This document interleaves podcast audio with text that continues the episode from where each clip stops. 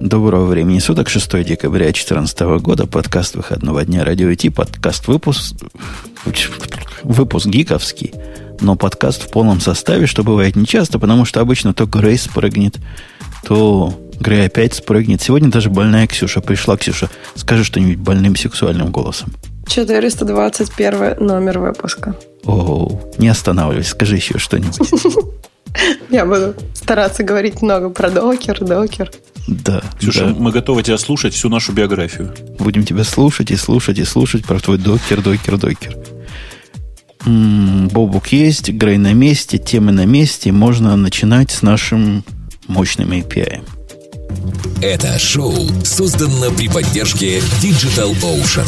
Digital Ocean – провайдер доступного облачного хостинга. Всего за 55 секунд и 5 долларов в месяц вы можете создать свой облачный сервер в одном из дата-центров, расположенных в Нью-Йорке, Сан-Франциско, Амстердаме и Сингапуре, и управлять им с помощью простой, интуитивно понятной панели управления или воспользоваться мощным API. Начните прямо сейчас. Введите промокод RadioDefist при регистрации и получите 10 долларов бонуса на аккаунт. Окей. У- Унцию выключай в следующий раз во время рекламы. Ам, Это мы начали с э, шоу практически с э, советов ведущему. Это всегда очень удобно. Это же целое дело, потому что выключить-то я выключу, но включить-то я забуду. И все, и считай, пропало шоу. А вот ты попробуй напиши на автоматоре скрипт, который автоматически все это тебе делает. Да, ты издеваешься. На автоматоре скрипт. А ты знаешь, что теперь можно писать автоматизацию Макаси на JavaScript? Вообще на, Apple скрипта. на баше можно было... Туда баш можно было давно уже прикручивать, только с такой-то матерью. О, так точно, на баше же, что ты стесняешься-то? Ну, типа на башу написать. Тут он, тут оф, все дела. Главное Тут перехватить... э, Я не уверен, что у саундборда и экспозируется. Я же через а зачем саундборд тебе кручу. саундборд в такой ситуации? Есть команда afplay, которая просто проигрывает файл. Ты что? То есть ты говоришь поставить это. Я вот перевожу на язык, чтобы наши слушатели поняли глубину твоей мысли. Перекрутить к Альфреду, правильно? На Конечно. hotkey поставить, которые сначала заглушат, сделают паузу на iTunes, в котором идет паузу, унция. mute. Сначала он fade, fade out сделает сначала. Fade out iTunes. Ну да, наверное, такое можно сделать. Потом Можно, можно. проиграют afplay ем, потом сделать фейд-ин, и все в порядке будет, да? Конечно. Ну, Богатая это- тема. Это богатая тема. И смотри, саундборда не надо будет. Ну вот видишь, как все хорошо. А я... А, там будет сложность, надо будет output выбрать. Но, по-моему, A-play, A-play можно выбрать, куда он играет, да? Конечно, как-то. можно выбрать, куда он играет. Да. Окей, окей. Богато, богато. Да, у нас сегодня гиковский выпуск. Мы начали сразу с гиковских тем. Ксюша, скажи Мы начали сразу с после шоу, мне кажется. Ксюша, скажи еще что-нибудь. Как писать на баше скрипты, очень гиковская тема. Ох, как хорошо она звучит сегодня. Вот женщинам болезнь идет, да, Бобук? Мы с тобой, если заболеем, это сопли будут и, и, и слезы на нас смотреть. И вы не пойдете. Если в нос закапать, то у нас тоже довольно интересный голос получается. У Бога. Получается, у Смотря что скажем. А, Или что нюхнуть. а у Ксюши вон как хорошо. Как это? Если у нас шоу все равно отходит, относится в категории 18+. Мне тут рассказали страшную историю э, наркотического характера. Кто, кто хочет ее услышать, приходите в после шоу. Тема прямо совсем для пиратов. Главное, напомните мне, что это про наркотики и Амстердам. Окей, ты прямо даже Может, испугал. про Амстердам. Мне Это кажется, ху- любая тема помните, про Амстердам в итоге переходит на тему про... Про секс и наркотики, да. Ксюша, скажи оба, оба этих слова. Ну, по-моему, просто про наркотики. Не обязательно про секс. Я не знаю, как у кого. И Ксюша первый раз сказала секс в прямом эфире. Давайте, правда, гиковским темам. Я здесь сделал вид, как будто это не я вовсе заставил ее это сказать.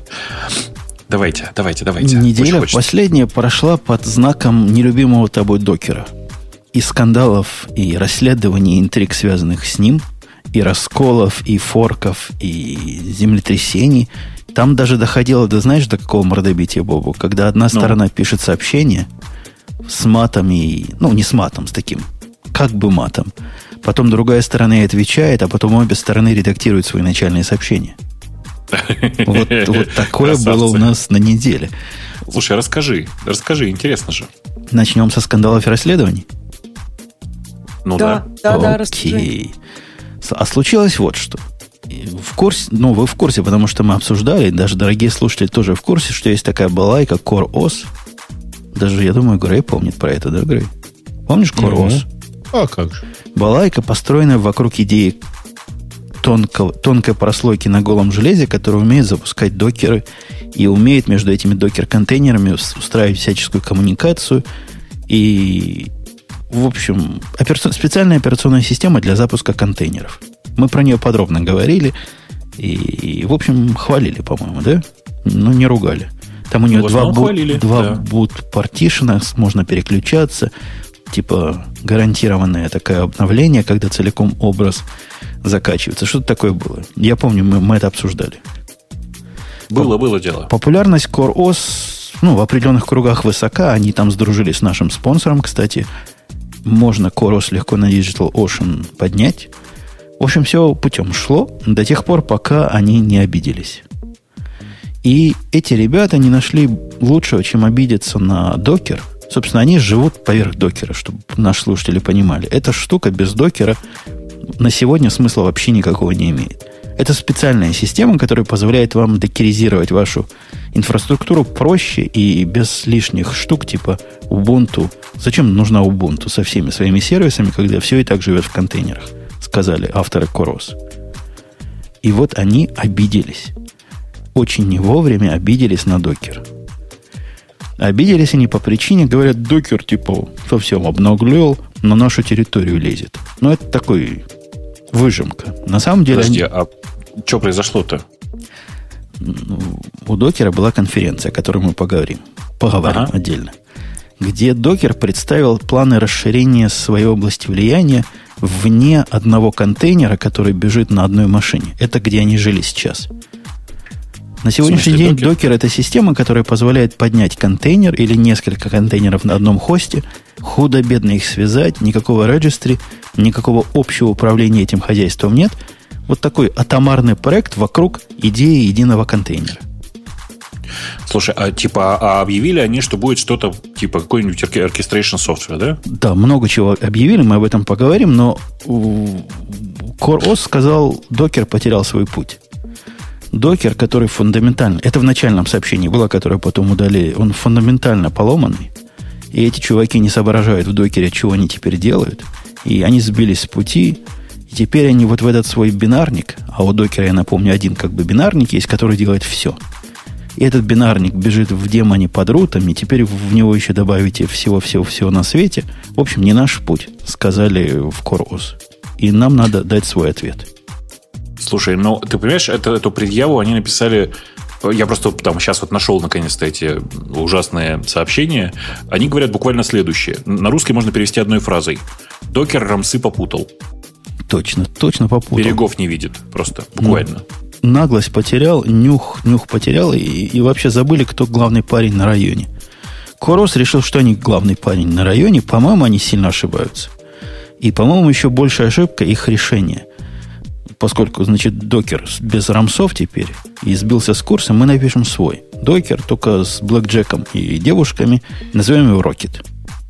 То есть докер напишет свой Core OS, ну, или что-то типа такого, а Core OS напишет свой докер. Точно. Докер, мы об этом ниже поговорим, пишет больше, чем Корос, на мой взгляд. А вот именно Корос он, он как раз и не пишет. Я, я не вижу сути наезда. То есть они наезжают на то, что докер залез на нашу территорию, где мы хотели стричь купоны. Он не очень налезает на эту территорию. Ну, просто они что действительно они что-то попутали. Мы не знаем, какие планы были у Корос. С очень большой вероятностью Корос тоже хотели делать orchestration software. Ну, В Кор- этом же как бы, Пока же да. у них нет, а докер, я так понимаю, сразу хочет делать что-то больше. То есть они не начинают с того, что Core OS. То есть я просто читала про эти orchestration tools. По-моему, у них как раз больше, чем Core OS с самого начала. Э, Ну, то, тру- что это- трудно то, что- сказать, да. больше или нет. Это другое, понимаешь? Корос это что? Это контейнеры докера с э, своим собственным нетворкингом и etcd поверх всего этого дела натянутое для сервис Discovery. Ну и плюс, собственно, операционные системы, штуки, которые к докеру никак не относятся вообще. Правильно я понимаю? Ну Политику да. партии. Что же А касается... у докера драйвер. Что же который- касается докера, у докера появ... сейчас вообще ничего нет. И чего они сейчас наехали на докер вот так вот заранее? Может, они чего-то такое знают, чего мы не знаем. Но докер в ответ на это выкатил тоже довольно хамское, хамский ответ, который тоже уже был отредактирован, сказал, мол, очень жаль, что есть такие игроки в нашей индустрии, которые вместо того, чтобы заниматься честной конкуренцией, поливают грязью своих бывших друзей и приходят к этим бывшим друзьям на конференцию и поливают на этой конференции грязью. И находят такое время, когда мы, значит, о своих успехах доложим, докладываем, чтобы свой гнусный анонс устроить. А они как раз устроили это то ли за день, то ли в тот же день, когда у докера большая и козырная конференция должна была быть. Ну, То есть у них все даже- серьезно. Ну, скандал в благородном семействе, побили посуду, побили тарелки о морду друг друга, но потом сделали хорошую мину при, с поцарапанными этими мордами. Да. Весело, весело у них в этой тусовке все. Вообще очень странно, что это происходит вот так вот очень публично. Потому что вообще там могли бы втихаря встретиться, договориться и набить друг другу морды.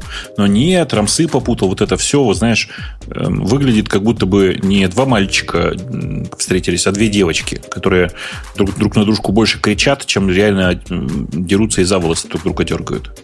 Мне кажется, это даже не два больших дяди, а именно там две девочки, которые там. Просто интересно, а может быть, они встречались, но после этого решили написать такие разгромные письма. Ты считаешь, что они встречались, но потом разошлись? Ну, я, я, нет, я просто не, не очень понимаю, э, а почему они потом исправили эти письма? Совесть замучила. Ну, как-то Ну. решили, что пере- перегиб вышел на местах. Головокружение от успехов. Письмо начальное от э, CoreOS, которое, собственно, делает теперь свой собственный рокет. И он не такой, как докер. Он другой. Сейчас тоже про это пару слов скажем. Оно было более хамское. Я читал оба оригинальных. Они оба были, конечно, хороши. Но CoreOS первой начала, так что в нее камень. Что касается продукта, который они объявили, они хотят идти в другую сторону. Они утверждают, что докер пошел от реализации к спецификации, и вот теперь мы имеем, что имеем. А мы пойдем наоборот, от спецификации к реализации. И сразу мы специфицируем модульную архитектуру, и наша э, имплементация будет всего лишь референс. То есть хотите перенести на FreeBSD, да ради бога, берите один кусочек, который занимается только тем, что строит контейнеры. У нас это будет отдельная, отдельный кусок. Не вот тот самый монолитный докер, который делает все, отдельный кусок. Можете только его перенести. Хотите кусок, который собирает линки между собой, контейнеры связывает, отдельный кусок. Тот, который, собственно, запускает контейнер единый, отдельная совершенно штука. То есть все побьем по мелким кусочкам и выдадим спецификацию и предоставим в виде примера того, как это надо делать. Все это хозяйство назовем Rocket. Ну, я вот читаю реакцию докера на всю эту историю с Рокетом. И она, конечно, тоже не сказать, чтобы очень адекватная. Но То есть- обиделся этот, э, как его зовут, э, Хи- на Х фамилия, главный в докере. Ну, я не знаю, кто обиделся. Статью с э, response а, как это Initial Thoughts on the Rocket Announcement написал Бен Голуб. Вот. А, конечно, звучит это все довольно странно. Вообще не очень понятно, зачем такие компании откликаются на наезды других компаний. Ну, бред же ведь. Ну вот представь вот обиду. Например, стали бы мы с тобой строить проект. Я бы написал что-то низкоуровневое, ты вокруг этого какой-то крутой сервис написал бы. И Ну. мы бы дружили публично, обнимались, целовались, подкасты ввели. Потом бы я решил, что-то мне низкоуровневого скучно. Дайте-ка я допишу кусок оркестрейшн к своему низкоуровневому. И тут бы ты вышел и стал бы поливать меня грязью. Потому что я лезу с твоей точки зрения в твой бизнес. Мы же типа договорились, ну, негласно, да, договорились. Ты, вот это моя поляна, это твоя поляна. Каждый будет окучивать свою аудиторию. Слушай, ты как этот самый. Я же, я же из Екатеринбурга, я же с Урала. У нас эти проблемы решали, решают проще. В какой-то С момент... арматурой придешь. Да зачем? В какой-то момент ты будешь ехать на машине, остановишься на светофоре, тебе постучат в окошко. Ты окошко откроешь, тебе закинут на гранату и все. Ну, как бы, это же... Что за детские Господи, разборки? как сложно-то все. Стучать. От- открывать. Да, вдруг он не Сплошная- откроет окно. У него хаммер, он пуленепробиваемый. Слушай, с Хаммером все еще смешнее. Он, конечно, пулей непробиваемый был, когда был первый. Но уже ниже не первый, поэтому ему все равно. А, нет, в смысле, я к тому, что это просто выглядит как детские разборки. Даже для нас с тобой, Женя, это было бы мелковато, прости за формулировку. Слушай, но компании же часто отвечают друг другу. Я просто на неделе видела там Яндекс, по-моему, с кем с Get Taxi обсуждали там тарифы и тоже отвечали на наезд друг друга. Ну, то есть это разве не способ пиара, когда две компании отвечают друг другу? Да нет, это как бред выглядит. С моей точки зрения, в данном случае, это, кстати, если что, не, не то, чтобы Яндекс ответил на GetTaxi, это одни некоторые, некоторые конкретные сотрудники. А, и нельзя как бы говорить, что это там официальный ответ, написанный на официальной странице Яндекса. Такого же не было, правда же? А, и, короче, ну, это правда выглядит очень странно. Типа большая компания, технологическая. В докере вообще, в смысле, как в компании работает уже довольно много народу. И в Курос тоже, на самом деле, работает немало народу. И тут вдруг они начинают вот эти публичные срачики. Как какие-то недобитые стартапы. Не говори. Ну, там, Нет, там было в начале, в начале а? вот, собственно, вот то, что мы не видим в, в статьях этих блогов, там еще был большой тред, когда они между собой срались в Твиттере. Там типа один чувак из Корос, ну, если я не ошибаюсь, по-моему, так и было. Я что-то такое читал. Написал, мол, ха-ха, докер. Он теперь деньги, значит, от инвесторов получил, и теперь будет лезть куда, куда не собирались. На что главный по докеру сказал, вы что, с ума сошли? Какие деньги? Каких инвесторов? Мы три года назад как получили. С тех пор не получали. Мол, что за булшит? Все пропили давно. Что за булшит, писал да. он. И вот, вот такого характера были, были разговорчики. Но в общем, после, этого, типичная... видимо, стороны встретились за круглым столом и решили не бить друг другу морду. А, может, набили? Может, набили и решили в онлайне выносить. Да, в общем, типичная Microsoft Start Yoka Pierce. Угу. Из того, что... Ну, это все мелочи, конечно, по сравнению с мировой революцией, которую докер не устроил, но пообещал устроить. И они научились, по-моему, вы помните, мы в прошлый раз обсуждали, в прошлый гиковский, кажется, выпуск, обсуждали три основных части и три... Как там, Бобу, в детстве было? Три составных части и три, три чего-то марксиста. и три составные во, части. Во, Грей еще помнит. Было три составных части. Я это учил, а Грейша уже, похоже, нет. И Я три... уже не помню. Нет, у меня было, как-то были основы, все хорошо. И три источника AWS прошлому гиковскому выпуску. А к этому докер подогнал три источника и три основных части. И поскольку Ксюша так хорошо говорит, мы ей позволим донести вкратце, что же докер такого объявил на конференции, прошедшей на неделе. Позавчера понимаю, первое, что они объявили, это некий драйвер, который позволяет эм, абстрагироваться от конкретики текущей операционной системы, на которую у вас ранятся докер-контейнеры, и работать просто с докер-машин. Это называется докер-машин. То есть ты можешь э, создать ее и потом э, просто приходить на эту машину и запускать уже докер-команды сразу же. Примерно mm. так, да? Ну, примерно так, только, только не так. Но примерно так. То есть слово машин ты правильно в тему. Все остальное примерно в эту сторону. Это не, это не, не драйвер. Они пытаются решить такую проблему. Сегодня для того, чтобы запровиженить докеровский хост, ну, то есть построить компьютер, который умеет докер запускать, необходимо делать разные телодвижения в разных местах. Например, если у тебя своя собственная Ubuntu, это что-то одно. Если у тебя Digital Ocean, то у него там есть какие-то свои особые короткие способы, как докер поднять. Если у тебя AWS, что-то другое.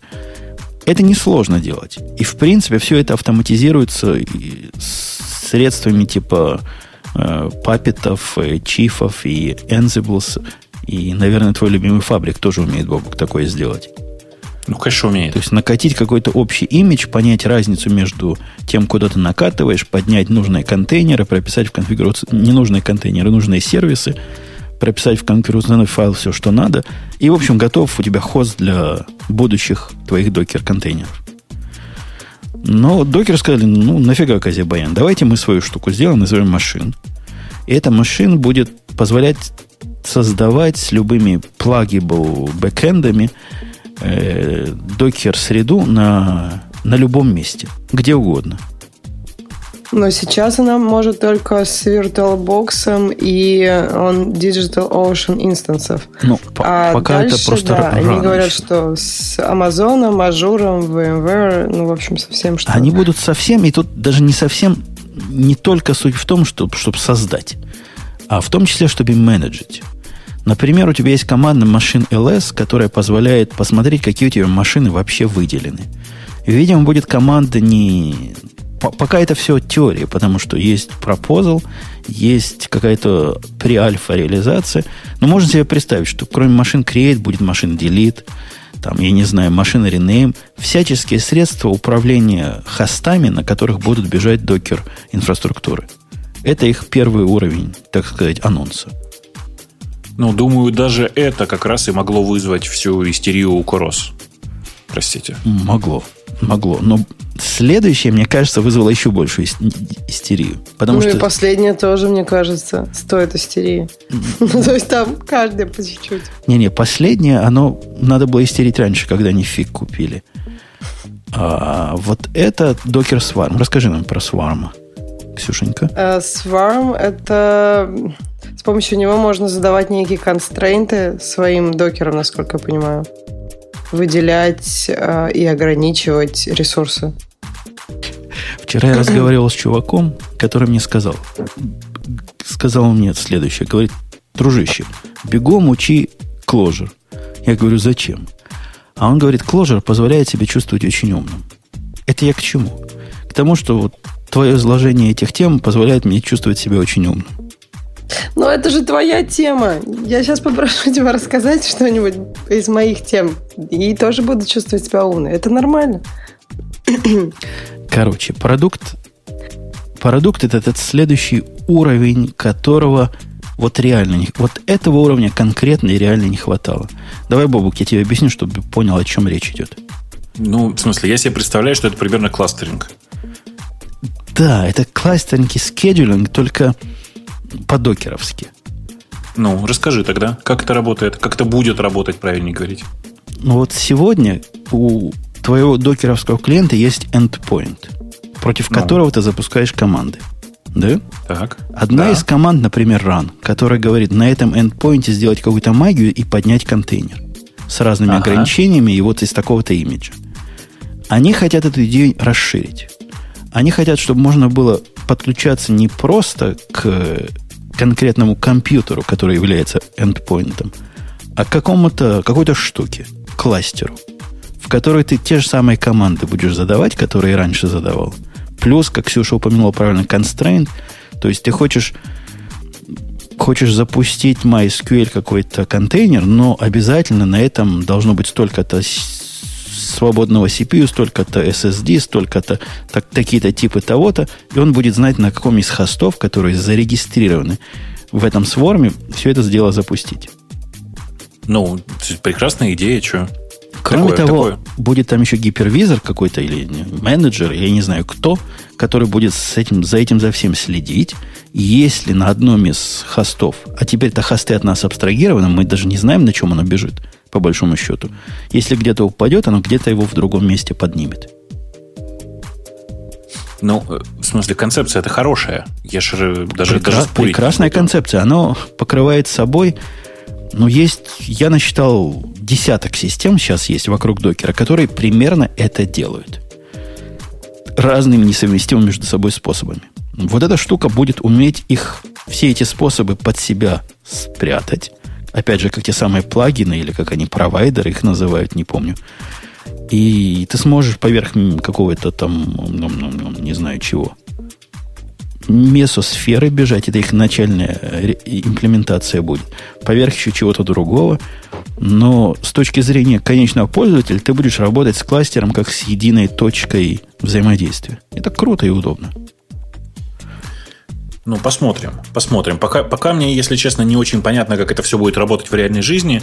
Там ведь все-таки очень много деталей. В смысле, дьявол в деталях в данном случае. Там спрашивают, чем это отличается от, от э, кабернетса или месоса. Или я добавлю новая инициатива Амазона ничем. Кроме того, что это стандартный способ. Стандартный докеровский способ, переносимый между, между клауд-провайдерами легко. Никакого лока нет, в отличие от Амазона. И, ну вот, стандартный, ну что еще сказать, стандартный способ. Ага. Вот.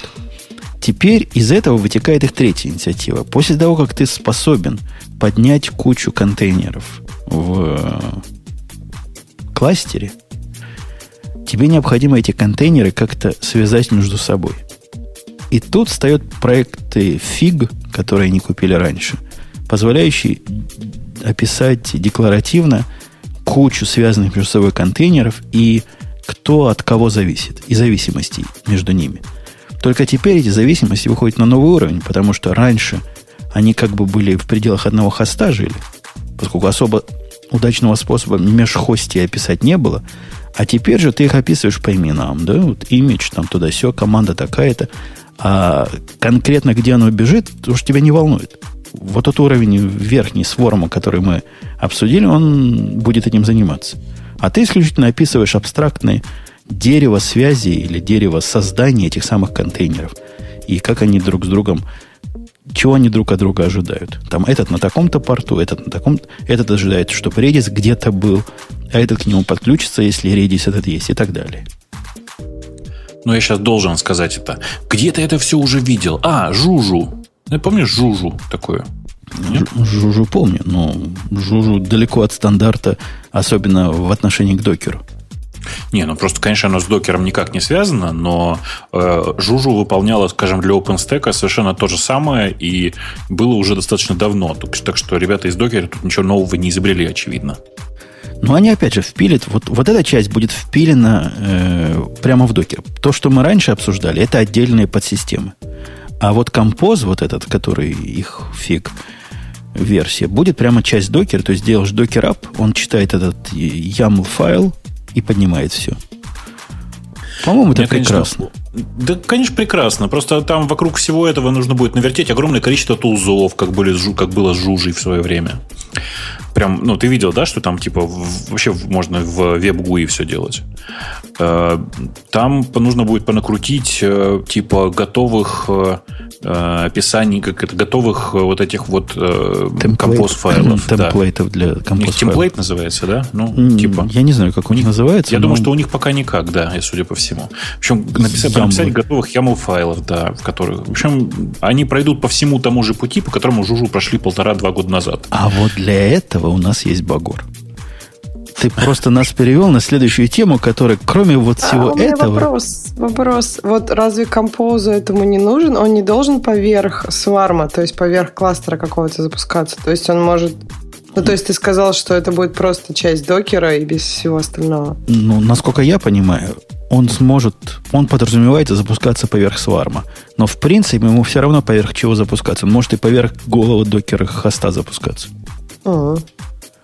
Поскольку сварм же он скрывает от тебя, то ли это голый хост, понимаешь, то ли это не голый хост. Он, он прикидывается обычным докер-хостом. Ну, немножко на стероидах.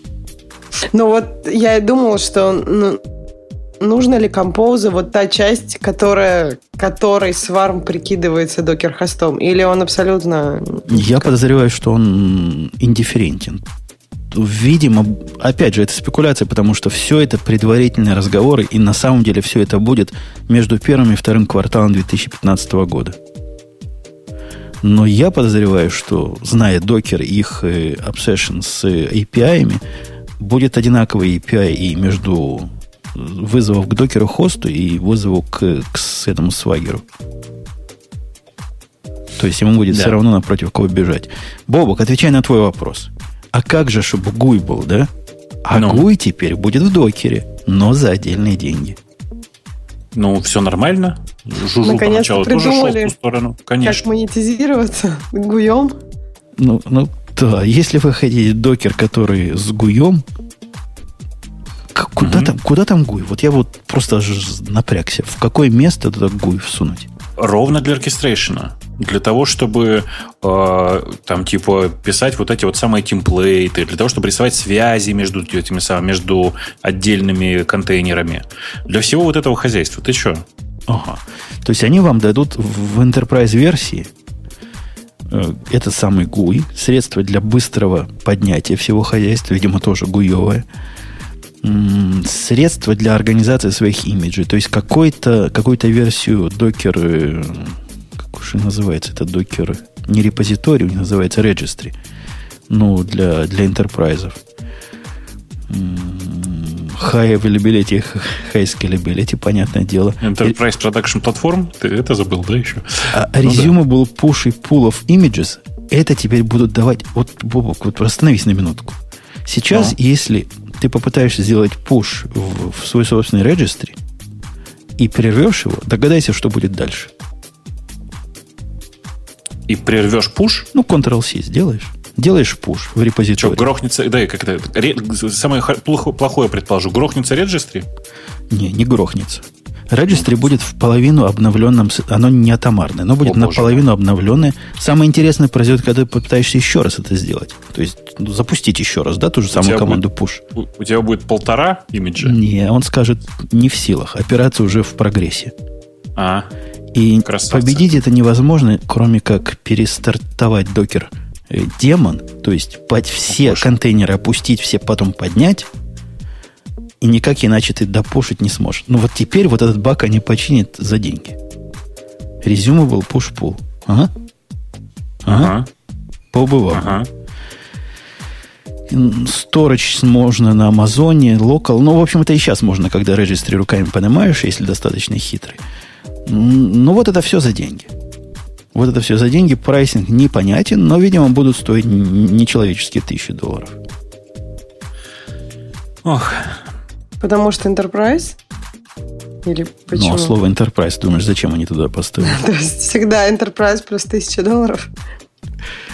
Да. Кстати, тем слушателям, дорогим моим, которые говорят, что тема интересная только Умпутуну, вы, ты- вы тупые, ну, не французы, но просто туповатые. Потому что докер это самый крутой сейчас кит на блоке. Правильно? Ну, кто еще круче докера? Кто еще более, так сказать, как Руби на рельсах был три года назад или пять лет назад? Сейчас вот это место докер занял. слушай, я не знаю, как у вас там на блоке. ценен, да. Да, а у нас на районе самый крутой чувак по-прежнему сисадмин. Что он скажет, то и будет. А как ваши Такое же сисадмины? скажет докер. Ну, это как повезет. Может сказать и OpenStack, и тоже будет ничего вполне. Да это только очепенцы. Ну, нет, это те отщепенцы, которые, ну да, которые железо экономят. Но неважно, да. По поводу экономии. У меня есть еще одна тема в, скандалы, интриги и расследования, которые я опять же Ксюше передам, чтобы она неправильно ее изложила, а я бы ее поправил. И почувствовал себя умным, да? Да, как будто бы написал чего-то на Clojure. Итак, AWS simplifies EC2 RI pricing. Расскажи нам что-нибудь про RI этот pricing, чтобы мы поняли, в чем, в чем, в чем. А так, может, мы кого-то другого попросим? Грей вообще молчит. О, Грей, действительно. В чем Ну, ты, ты- я ты про правильно делаю, я ж за умного схожу. Ты же про деньги все знаешь. И? Понятно. Грей тебя мусил. Поэтому только на тебя, Бобук, теперь надежда вся. Расскажи народу неправильно, как стало теперь хорошо. А я потом объясню, почему это очень плохо. Я пытаюсь понять, ты вообще о чем? AWS, знаешь это слово? Ну, Amazon, принципе, что-то там сервисы. Веб-сервисес. Точно. EC2 слыхал? Да. EC2 слышал, да. RI. Elastic. Cloud версия Знаешь? 2. RI. Чего? Reserved Instance. Слышал? Ну, что-то такое я, в принципе, как-то ощущал. Да. Слово прайсинг даже Грей знает. То есть все компоненты Pricing. понятны, да. Ну, да, допустим. Что произошло дальше? Прошло Ну, дальше. короче, цены они снизили. Снизили. Вот это как раз те самые 0.99 долларов, да? Стоит, стоит меньше доллара. Ничего не снизили. У них было раньше как? Reserved, Как же тяжело прожил же эту неделю Умпутун. Типа Instance его было. на самом деле были планом финансовым, а не техническим для оптимизации расходов, когда ты уже начинаешь задумываться, почему я так много плачу за свои EC2. И Amazon давно-давно еще, до того, как Google даже в планах стоял, пошел навстречу народонаселению и тем, которые, например, соглашаются платить вперед, потом позволяли разные способы уменьшения расходов на месяц, которые в том числе и за весь период получалось дешевле. Ну, например, вы покупаете инстанс reserved, платите 300 долларов один раз. И в результате целый год вы будете платить за час вместо, там, я не знаю, 5 центов, 50 центов, будете платить 30 центов за этот час. Ну. Был другой план. Вы платите еще больше, например, и вообще ничего не платите по часам. То есть это называлось heavy utilization. Ты предполагаешь, что у тебя инстанс всегда работает. Зачем тебе вся эта главная боль, правильно? Один раз заплатил на год вперед, и в результате на час у тебя получается чуть ли не половина от того, что все лохи платят on demand. Были разные варианты, которые позволяли комбинировать между собой плату за использование с приплатой, и в результате у тебя была какая-то экономия. В реальной жизни экономия достигала 20-30%. Те 70%, о которых они говорят, ну, это только для лохов, которые не умели с он правильно работать. Но 20-30 можно было честно получить. Система была сложная, потому что вот даже в моем объяснении чувствуется, да, Ксюша? Ты чувствуешь, как сложно все было? Какая-то да. light utilization, medium utilization, heavy utilization. Некоторые ты по часам платишь и prepaid, некоторые ты платишь один раз, а потом не платишь вообще. Они сказали, как-то сложно. Давайте мы все сделаем проще. Теперь новая RI-модель такая, что ты можешь выбрать, сколько ты платишь вперед. Ты можешь не платить вообще ничего. То есть вообще ничего не платишь. Понимаешь? Фантастика. У тебя резерв инстанс, в который ты ничего не платишь ты, у тебя есть э, обязательства на год, то есть год ты должен их держать. Есть у тебя один или три года, когда ты платишь чего-то и платишь все. Теперь, то есть три модели, которые отличаются там, тем, сколько ты платишь в начале. Больше ничем они не отличаются между собой, потому что использование, и в этом месте начинается мой гнев и яд, вообще теперь не учитывается в этой модели. Ну, то есть, по сути, research пришел к тому, как э, к, к своему разум, разумному состоянию. Если ты его резервишь, то заплати upfront как можно больше. Именно. Теперь этот резерв выглядит один в один, как у Digital Ocean прайсинг модель. Вот если просто сделать аналогию, то есть неважно, запустил ты его, не запустил, используешь ты его, не используешь, сколько ты его времени используешь, если не резерв, ты платишь фиксированную плату, которая отличается только друг от друга тем, насколько ты зарезервировал, то есть сколько ты upfront заплатил, ну и какой тип инстанса. То есть простая uh-huh. такая плоская модель с фиксированной оплатой, и ты гарантируешь, что ты будешь год эту плату платить, несмотря ни на что. Так ну логично же, если это резервд, нет? Это, это же, кидалово на самом деле. Почему? Ну, это же уже что-то зарезервировано. То, что, то, что ты сказал. Да, это как абонемент. Ты можешь не ходить в фитнес-клуб, но ты так все уже ты платишь этот абонемент. Посмотри, как раньше было. Раньше, допустим, был такой тип резерв, который назывался среднее использование. Как он выглядел? Ты чего-то платишь вперед. 200 долларов. И эти 200 долларов не refundable. Ты их обратно забрать уже никогда не сможешь. Все, заплатил. Ты говоришь, я буду это instance год использовать, но за то, что ты заплатил 200 вперед, за каждый час, который ты используешь, у тебя скидка 20%. То есть ты можешь управлять своими инстансами, ты можешь поднимать, когда надо, опускать, когда не надо, и гибко регулировать конечную цену. Теперь нет такого. Теперь либо reserved, либо on demand. Либо один раз вперед, или там фиксированная плата каждый месяц, либо выкручивайся умно и запускай, когда надо. Эти модели перестали сосуществовать вместе. И это, по-моему, какой-то кошмар. Слушай, а с другой стороны, зачем тебе Reserved Instance вообще? Зачем сейчас или зачем раньше надо было? Зачем в, в, вот, в новой модели, зачем он вообще кому-то может понадобиться? В новой модели он может понадобиться, если у тебя есть такие инстансы, которые всегда гарантированно должны быть подняты. Вот Но... если у тебя есть какая-то, например, у тебя есть Mongo кластер, который ты хочешь, чтобы хотя бы один инстанс всегда был поднят. Даже там в выходные и в праздники. Понимаешь? А, окей, да, да, так понятно. Или да. там Rabbit, ты хочешь один инстанс всегда да, держать. Да, да, да, понятно. Да. Вот в этом плане резерв этот имеет какой-то смысл. Для снижения цены вот на динамическую инфраструктуру он теперь потерял всякий смысл. И TechCrunch написал, что, мол, flexibility такое, availability. Я им там высказался, что, мол, чуваки, разберитесь сначала в матчасти. А насколько получается дороже, чем on demand? Что значит дороже? Ну, то есть сильно, дешевле. Ну, то есть... Дешевле. Дешевле, дешевле, конечно. Нет, так смотри, э, сейчас не будет уже того прайса, который у тебя, тебе позволял делать скидку. Ну, я имею в виду вот тот прайс, который совмещал плюсы двух решений. То есть он насколько получался дешевле, Но чем... вот в моем случае, когда определенный тип, это опять же чисто, это сложно посчитать. Но по моим расчетам я теряю от 15 до 20 процентов на те инстансы, которые у меня были раньше medium reserved. Я буду Как платить на скидку, 15-20% процентов больше Ну да. в результате. Но опять же, это мой случай, это 8 часов они бегут там, так-то их использую, так-то их поднимаю, так опускаю. Видимо, для массы населения вообще оптимизация on demand это какая-то мертвая тема. Ну, оно действительно не так просто делать, вы же понимаете. Поднимать, запускать, когда надо. М, то есть в, в основном люди делают резерв, получается? Я Ну, подозреваю, есть- что в основном люди делают on demand, но их никогда не опускают.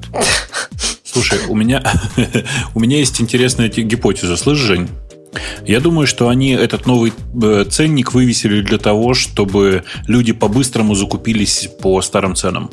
Как можно быстро, как можно больше. Точно. У вас есть 60 дней, чтобы успеть это сделать. И, в принципе, вы можете на 3 года себе за, зарезервировать вот этих самых старых инстансов. Тут же другая проблема, Бобок. На 3 Ну? года это надо быть безумцем, чтобы это делать. Потому что ты не можешь поменять instance type в течение этих трех лет. Если у меня до сих пор есть T1 инстансы, которые уже вообще вот их уже не продают, понимаешь? Это такой отстой унылый, что их уже даже не продают. А я за них буду еще платить два года. А насколько имеет смысл? На год где-то, да? Ну, то есть вот те, кто, те, которые инстансы ты на год берешь, они не успевают сильно понизиться в цене. На год тоже успевает, но просто Мгм. не настолько безнадежно, М. как на три года. Вот, в общем, я гнев излил, и я его излил детально. Э, В письме, которое я написал своему проект менеджеру в Амазоне, а у всякого, кто платит достаточно много денег, есть проект менеджер такой личный, привязанный к тебе в Амазоне. И там я ему написал, говорю, чувак, написал я ему, я всегда был против идеи смотреть на сторону и проверять альтернативы в GCE, то есть в Гугле. Но ваше последнее изменение и упрощение в кавычках модели Arai заставило меня посмотреть внимательно на Google. И я не соврал. Я вот действительно пошел посмотреть на Google, как там это устроено и какие там скидки дают. Ну что, там есть такая модель, которая совмещает плюсы двух э, по запросу и зарезервированных? Э, У Google модель, которая еще труднее в вычислении, сколько ты действительно заплатишь. У них там как... Ты знаешь, Богу, да, как у Google это сделано? У них нет концепции reserved instances. У них есть концепция активного использования. Чем больше часов ты используешь инстанс, тем меньше ты платишь за час. А, ну, логично тоже. Если ты используешь... инст- Начинаются эти скидки с 25% использования и больше. То есть, если ты используешь её 25, от 25 до 50% времени, то ты платишь 80% от э, базовой цены. И так далее. Самое лучшее, когда 75% и больше времени ты используешь, что ты платишь, по-моему, 40% от базовой цены всего. 60% скидка. Оно, знаешь, вот от этой математики ум за разум заходит. То есть, а как ее, надо ли мне ее опускать, или, или мне будет дешевле ее поддержать еще немножко. Вот в- это сложно. То есть я в Гугле вообще ничего не опускаю. У меня есть несколько инстансов, я их там все время держу, потому что слишком сложно понять, дешевле ли их опустить или дешевле их держать. Поэтому решил не заморачиваться. Поэтому, да, их, они все время бегут, и все время цена получается меньше, чем я ожидал. А в Амазоне всегда наоборот, всегда получается больше, чем я ожидал. Так потому что ты в Амазоне опускаешь. Ты в Амазоне тоже ничего не трогай, и получится меньше. Получится в два раза больше, чем я ожидал в результате. Слушай, скажи, а я смотрю, там изменились еще цены на дата-трансфер. Как они поменялись-то? Они просто и, и плавно уменьшились на четверть. Вот и все. Дата-трансфер, не, э- не которые связаны с S3, а дата-трансфер, за который они брали деньги, это из э, амазоновских дата-центров в наружу. Теперь вот этот дата-трансфер на 25% дешевле стал. Ну, я имею в виду в среднем по больнице. Там зависит от региона, зависит от количества. Но, в принципе, если вы в стандартном регионе, то 25% меньше. Ну, я смотрю, в там Азии на 37% вообще, смотри, как ему азиатам хорошо. Не, я смотрю просто на изменение цены и понимаю, что, ну, как бы оно не радикальное, конечно, но довольно сильное. То есть, правда, да, в, в Азии больше, чем на треть. Mm. То есть, что-то поменялось у них, видимо. Да, они поменяли. Вот это, по моим использованиям, оно не очень почувствуется. Вот если бы мы раздавали подкаст с, с Амазона, то нам бы реально стало бы на четверть меньше платить, потому что там бы это была бы основная цена. Ну, что-то мне кажется, что мы не хотим раздавать подкаст с Амазона. Ну, вместо там тысячи долларов, которые мы платили по текущим ценам, мы платили сколько? 800 долларов, да? Ну, кошмар. 750. Кошмар все всего 750 долларов. Да, но тем не менее подешевели, молодцы. Война цен не так активно идет, как раньше, но все еще нас радует. Ну, меня на самом деле эта вся история раздражает немножко, потому что мне кажется, что м, так же, как в истории Короче, так во, во многих историях совершенно одинаково. Ты смотришь на цены и понимаешь, что они очень сильно скрыты от э, потребителя. То есть... Иногда они скрыты, а, а иногда такое впечатление, что они специально запутаны, чтобы ввести потребителя в заблуждение. Типа того, типа того. Я не думаю, что это сделано специально, я думаю, что это результат э, долгих э, ужимок вокруг э, того, как изменить цену так, чтобы никто не заметил, но при этом э, немножко выиграть в цене. Короче. Это как на пакетах продавать там 990 грамм, а потом 900 грамм вместо литра, и чтобы никто не заметил. Да-да-да.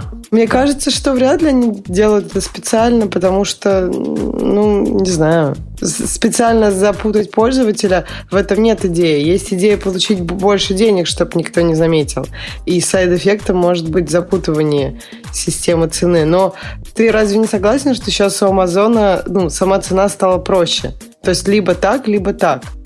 Конечно, она стала проще, но на самом но деле они, по сути, изживают, да. изживают сейчас резервят инстансы, по большому счету. Они их сильно сокращают смысл их использования. Это раз. А во-вторых, Reserved Instances из всех их сложных ценообразующих продуктов были одни из самых простых. У них есть много мест, где действительно можно было упростить цену. Это я на тебя, DynamoDB, смотрю, и на тебя, Glacier. У меня про DynamoDB, вот сразу, когда ты говоришь про цену, первое, что вспоминается, это твои жалобы на DynamoDB. Ну, динамит его DB, да, ну, что? В общем, я не в восторге. Вся индустрия как-то, ну, во всяком случае, не индустрия, а те, кто пишут о индустрии, они с радостью восприняли вот это все событие. А я про прошлую тему, не про трансфер. Трансфер замечательно. На 25% все просто. Никаких э, и кидал тут нет. А вот с резерв это, конечно, обидно. М-м- давай следующую тему, Бобук. Выбирай. Я? Ну, или я... Ксюша, Ксюша делегируй. Как, как можешь? Я на самом деле хочу обсудить вовсе не это, а э, смешной позор крупнейшей в мире компании, предоставляющей видеосервис. Ты, ты знаешь историю про Gangnam Style, нет? Про два этих самых переполнения Saint ага. Да. Слышал, слышал. Когда мне жена сказала, что ой, у них 2 миллиарда, я сказал, нет, не 2 миллиарда, а чуть больше. По-моему, по-моему, это замечательная история сама себе, сама по себе. Ну, то есть, если кто не, не видел и не обращал на это внимание, произошло феерическое событие. Э, ролик, который, основной ролик э, с Gangnam Style, который был долго самым-самым популярным на свете, э, он как бы эм, переполнил счетчик. Чашу терпения, да. Тип, типа того. Который был вообще просто integer. Такой mm-hmm. 30, классический, он, как это называется-то? 32-битный. Какой integer? Просто... Это long называется. Это в Java integer. Это тоже long. Это 32-битный интеджер, ребята. 32-битный ну, интеджер. То есть это стандартный интеджер в каком-то современном C на 64-битной платформе. Это Word называют. Ну, неважно, ладно. Короче, это 32-битный интеджер. Они его просто переполнили. И это было очень смешно. В смысле, реально было очень смешно смотреть на то, что происходило там со счетчиком, вообще, как это все выглядело. Но э, смешно это на самом деле не, не только тот факт, что его посмотрело такое количество людей, но и то, что в Ютубе в, в этом месте, как, как, как мне рассказ, рассказали инсайдеры, остался кусок кода, цитирую, шестилетней давности. Понимаете, да? Погоди, нам, нам тут дети пишут в чате, я просто не могу не ответить. Ау, Ну. говорят, какой лонг, вы что? Давайте я вам объясню, дорогие. Integer это сколько бит в Integer? 16, правильно, Бобок? Всю жизнь было. Ну, как бы тебе сказать, на какой платформе? Ну, на, на тех платформах, на которых мы росли с тобой. Было 16 в, в лучшие годы. Слушай, это ЕИ-32, если уж на то пошло, если конкретный, про конкретный тип говорить. Ты вспомнил просто, как, как бабушкой был, прости за выражение. Да, и в, на- в наши годы было все просто. Integer это вот такой. Long это было у тебя 32 бита, и signed long было, соответственно, вот как у них и получилось. То это у них такой signed long, правильно? Если бы они даже U-long сделали по- по-старому, то было бы то было бы дольше до этого факапа. То им бы еще чуть-чуть, да. Про- Ну, хотя не чуть-чуть, да. Еще нормально было бы. Они бы, может, не уложились. Ну, это, это правда, это правда очень смешная история. Это первый ролик в истории человечества, который пробил 32-битный барьер. Это, по-моему, круче, чем в космос запустить. Мне кажется, Это что точно круче, чем э, 2000 год. По-любому. Не знаю, мне кажется, 2000. что это позор какой-то. Ну, как они могли бы предположить, что могут быть теоретические ролики, которые пробьют этот барьер?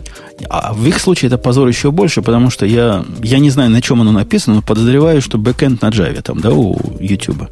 Мне страшно признаться на питоне. На питоне. Ну да, я не знаю, как они этого добились, но тем не менее. Много лет назад. Это было очень давно. Окей. Ну, ну да, ну такое.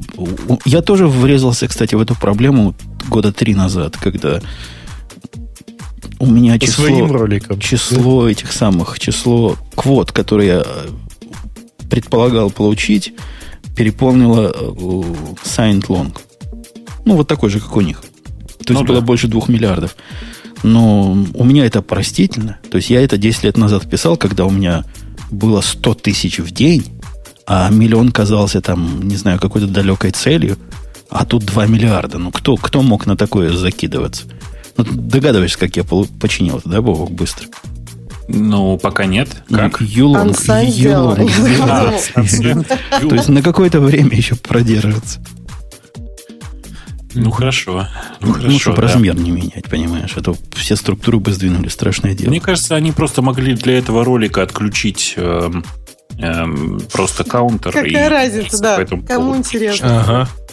А количество Чё? просмотров обозначить в простой русской переменной. Дофига. Мгм. Да, знак бесконечности поставить туда, когда переполнение, да и все дела. Да, это был позор. А еще был позор у нас тоже, он не в темах, на гиковский выпуск. Это Sony, которая хранит пароли в директории, которая называется Passwords. Че-че-че еще раз? Ну, Sony... ком- А, про- Sony обидели, слышал, да? я слышал, но не слышал подробностей. Расскажи, пожалуйста. У них есть подкаталог Passwords с большой буквы П, в котором хранятся файлы текстовые, в которых пароли. Всякая Прям другая информация. не Это где? Просто файлы. Где-то, где-то у них на компьютерах, на которые за- пробрали злые хакеры. А, Там пароли, social security, нам, там много чего интересного хранится. Ну, вообще, как бы базу SSN хранить в эм, таком А, виде, э, конечно. SSN тоже такая папочка специальная. SSN. И Ну, все в прямо- пас- паспорт, чтобы удобно было. А, Единая в так паспорт, точка, всё. да. Все в паспорт, ну, все, все правильно, там. да. В А, где-нибудь там nude photos of SEO? Не? Нету? Нигде? Не, не, ну паспортов достаточно, чтобы вот эти самые ньют фото достать. Да. Да. Так, Ксюша, Бобук не смог выбрать из тем предложенных в списке. Теперь Почему? Он же... Твоя а, ну, очередь. Я... Моя очередь. Э, Google анонсировал No Captcha. Мне так понравились котики, я так хочу эту капчу. Причем я не понимаю сайты, которые рассказывают про, про это, но вот у них на фотографии какой-то индюк. Ну как можно рассказывать про Captcha без котиков? Я просто вообще... У нас просто две темы на этот счет. И вот правильная тема – это про котиков, конечно. Сейчас я поясню. это Возьми вообще котика и расскажи. Да. да. В общем, Google анонсировал э, новую новую капчу, ну то есть новую проверку на то, что ты не робот. Э, она несколько фазная. Первая фаза ты ставишь галочку, и там по поведенческому фактору оценивается, насколько ты робот, который, в принципе, конечно, может ошибаться, еще и потому, что, мне кажется, роботы достаточно быстро э, какие-то моменты могут точнее, роботы в какой-то момент, я думаю, научатся ставить систему в тупик. То есть, что она не знает, робот это или человек. А дальше э, тебе нужно выбрать картинки, э, тебе показан э, оригинальное изображение и картинки, которые как бы соответствует этому изображению. Например, если на картинке изображен котик, то тебе из девяти картинок нужно выбрать остальные картинки, на которых не собачки, там, не еноты, а именно котики. Вот. Мне кажется, что эта капча классная, и я думаю, что... Ну, хотя, по идее, алгоритмы распознавания изображений тоже, наверное, с какой-то вероятностью начнут скоро угадывать котиков, особенно там тега это или еще как-нибудь. О чем ты Но говоришь? Вообще... Какой алгоритм распознавания изображений? Ну, это же смотри, никому не нужно. Сейчас... Почему? Ну, потому что ты что думаешь? Конечно, ты что думаешь, что сейчас капчу решают вьетнамцев. алгоритмы, что ли? Вьетнамцы, филиппинцы, китайцы. Есть огромное... Я собственными глазами видел просто общежитие китайцев, которое круглосуточно распознает капчу. Конечно. Причем задачи им ставят русские оптимизаторы. Ну, в том числе и русские оптимизаторы. Вот Сережа угу. не даст соврать. На Нет, самом ну, деле, а я, Яндексе... мы пару выпусков назад рассказывали. Конечно. Нет? В Яндексе в какой-то момент включили русскоязычную капчу, и тут китайцы завыли. У них нет таких буковок на клавиатуре. Не-не-не, там дело в том, что мало того, что они завыли, но с каким наслаждением э, можно было наблюдать. Я, собственно, это рассказывал, по-моему, пару выпусков назад. Значит, есть сервисы, которые в реал-тайме принимают заявки на ввод капчу и, э, капчи и показывают, как ее вводят. А, и вот появляется русскоязычная капча, и ты видишь просто вот как там человек пытается вообще угадать, что это за буквы, что это за дьявольский символ. Не далее, как в прошлом выпуске я тогда рассказывал. Вот. Ну, да, вот, потому что я как а, раз пропустила это. А что касается того, как, собственно, это работает. То есть, во-первых, как они определяют, что ты чекбокс выбрал по-человечески, а не, а не по-роботовски? У нас тут есть некое объяснение всего этого хозяйства с включенным JavaScript, но, насколько я понял, этот чекбокс это не чекбокс. То есть это не ну, это такой отдельный кусок JavaScript, понял так, что они который... включили какой-то совершенно такой умный а, а, анализ поведения пользователя, а, и при этом тебе просто не показывают капчу до какого-то момента. Не-не, не показывают капчу, они показывают тебе сначала чекбокс. Но первая линия защиты, что это чекбокс, это не просто чекбокс, который, ну, чекбокс, а это кусок JavaScript, который подразумевается, что роботы, значит, не смогут расколоть и вниз, сделать так, чтобы он выбрался. Это первый раз. Второе, они как-то понимают, как ты к этому чекбоксу двигаешься, видимо, и знают, как люди туда ходят и как не люди, не люди туда ходят. Вот эту часть я не очень понимаю. Ну вот я не понимаю, почему не люди не могут, ну то есть почему нельзя научить робота, то есть там вести мы, мышку с таки, ну, в такой же позиции, как человек обычно ведет. Просто записать этот путь, я не знаю, какой-нибудь средний для какого-то количества людей и передавать эти ивенты, скармливать этой странице эти ивенты. Ну, например, mm-hmm. зная Google, я бы предположил, что Google запустили большую обучающую систему, самообучающую нейронную сеть, которая научится понимать, что вот люди делают вот так. А пока не люди это проколят. На самом деле все не так. На самом деле, напомню, что Google дав- довольно давно, больше что-то 4 что ли, лет назад, купил компанию Recaptcha э, и сделал из нее собственную капчу. Главная задача проекта Recaptcha на самом деле обучать систему распознавания символов Гугла, как вы понимаете. Угу. Там всегда два слова. Одно слово, про, про одно слово Google знает, что это, а про второе нет. И как бы ну, с помощью людей он пытается обучаться в этом месте. Я уверен, что на самом деле сейчас они пытаются точно так же научить свой поиск по картинкам, хорошо различать, ну, например, как это, объединять фотографии котиков. Понимаете, да? Группировать котиков. И все было бы хорошо, если бы не одно но. Просто распознавать котиков китайцам сильно проще, чем, чем даже латинские буквы. Поэтому количество распознанных капч возрастет. И на самом деле э, люди, которые подпишутся использовать у себя вот эту самую capture вместо классической рекапчи, скорее всего, получат поток ботов, к сожалению как бы ты не защищался от э, всех этих систем, люди все время забывают, что на той стороне не, э, не роботы заполняют капчу, а вполне реальные живые люди, которые ведут себя как реальные живые люди, которые выбирают капчу. Вот и все. Так, ну это же долго. Вот как пока китайцы Что долго? заполняют Чего капчу. долго? Ну, Ты есть, чего? ну, Один клик мышкой. ну почему им нужно набрать это на клавиатуре? То есть быстрее же было бы, если бы это было вообще Ой. без людей. Ты забыла Не-не-не. просто. Самое Б- долгое в капче, в любой, что в этой, что в той, это распознать, что там написано, а не написать. Не, ну да. Ну это я согласна. Вот. Ну, э, на самом деле, роботов-то они, конечно, отсекут, э, и это довольно несложно. Вот эта вот э, галочка, которую они пытаются взвести, понятно, что робот будет либо пытаться где-то в форме сразу заметить галочку, поэтому никакой JavaScript не засечет никакого движения мышки и скажет, ну, не, извини, ты все-таки робот. А либо это будет довольно стандартное движение мышки, что, вообще говоря, довольно сложно сделать на стороне робота. Это же надо эмулировать весь этот визивик и, все такое прочее. У нас А, в чате есть отличный комментарий, прости.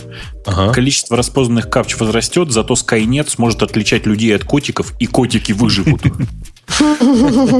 А я, кстати говоря, вот не понял. Вот тут э, в качестве изображения там предлагается выбрать изображение животного. Там и написано Select all images below that match this one. А предполагается вообще что вводить?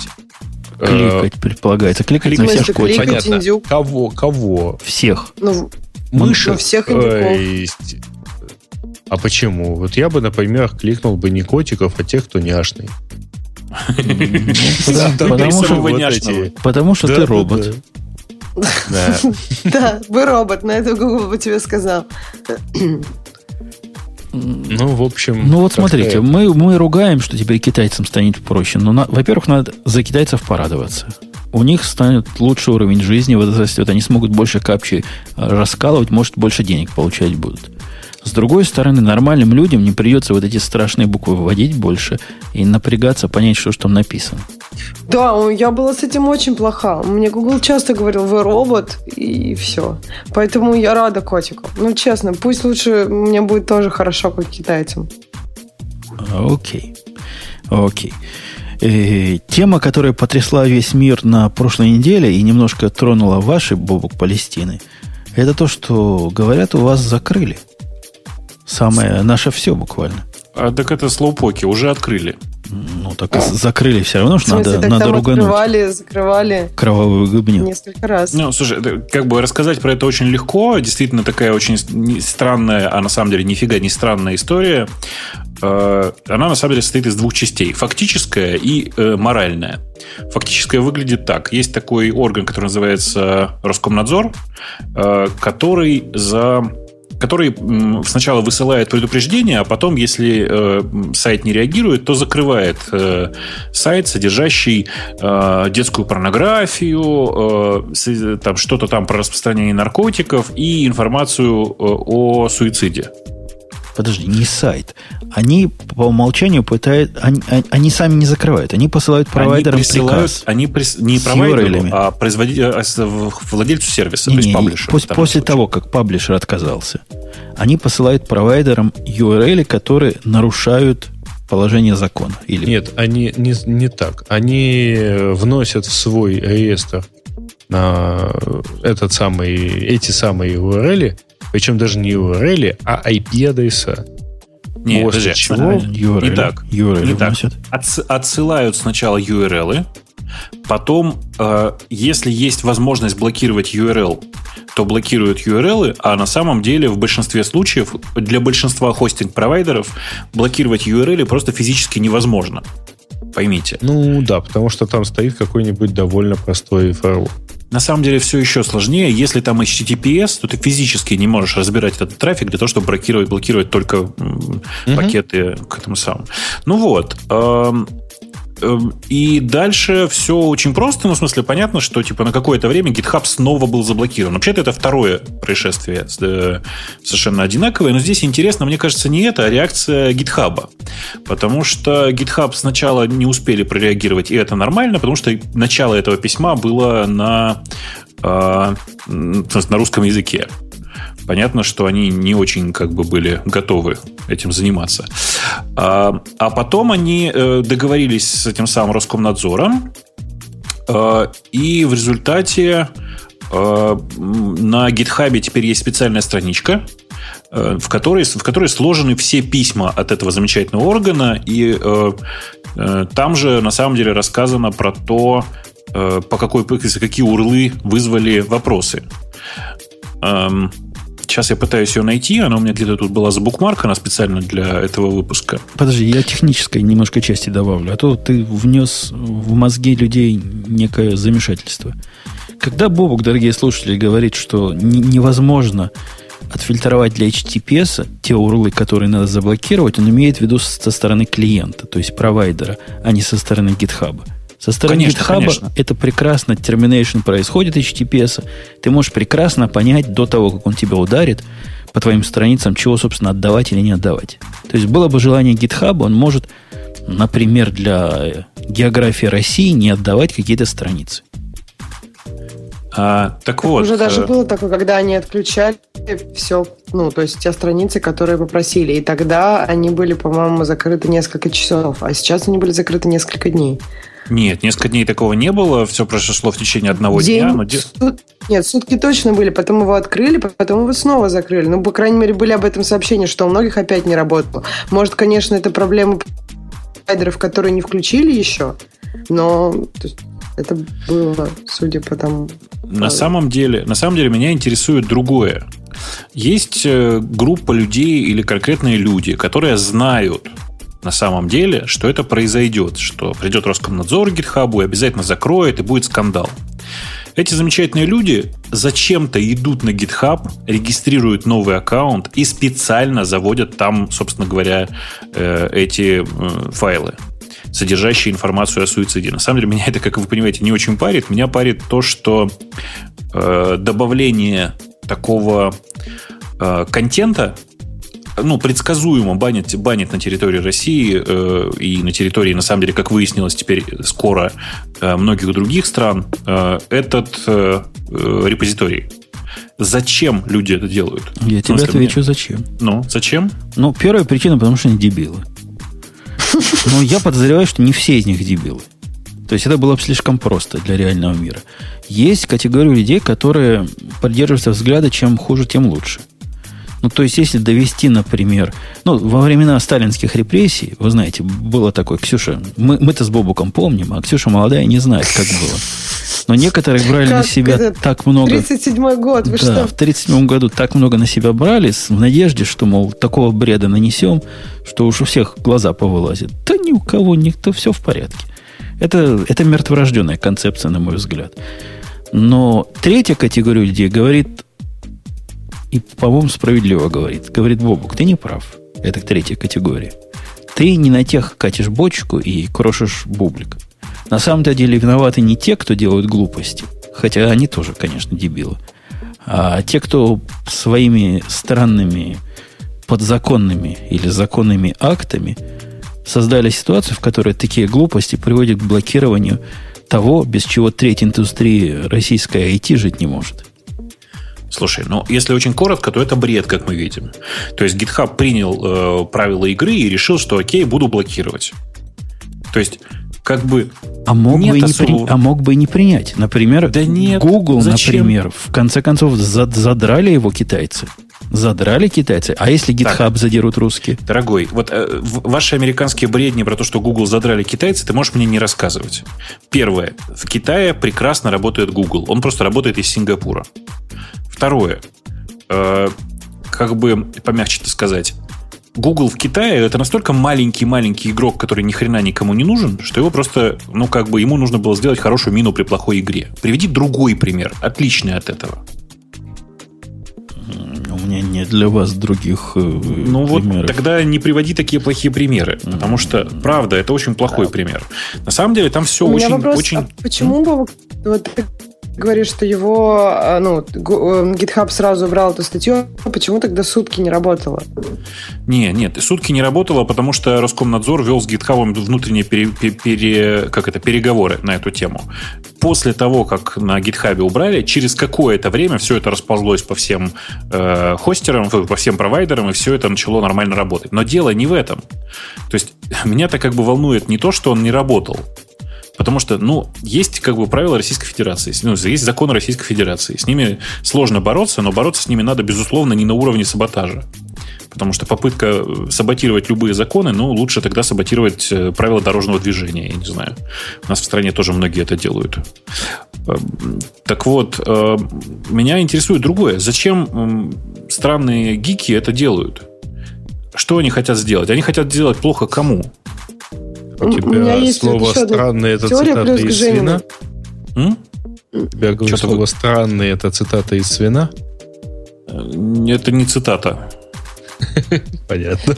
Я, в общем, хотела сказать, что, мне кажется, у некоторых людей потребность... Ну, ты делаешь что-то, и это находит ну, какой-то большой резонанс. То есть ты вроде вот у себя дома за своим обычным компьютером сделал какую-то маленькую вещь, и за тебя закрыли GitHub. То есть. Ну. этот момент, мне кажется, для кого-то тоже играет некоторую Ну, это как раз в сторону ну, плюс, той категории, да. которая как дебила определил. В смысле, с моей точки зрения, да, это, это просто проявление некоторого не очень большого ума.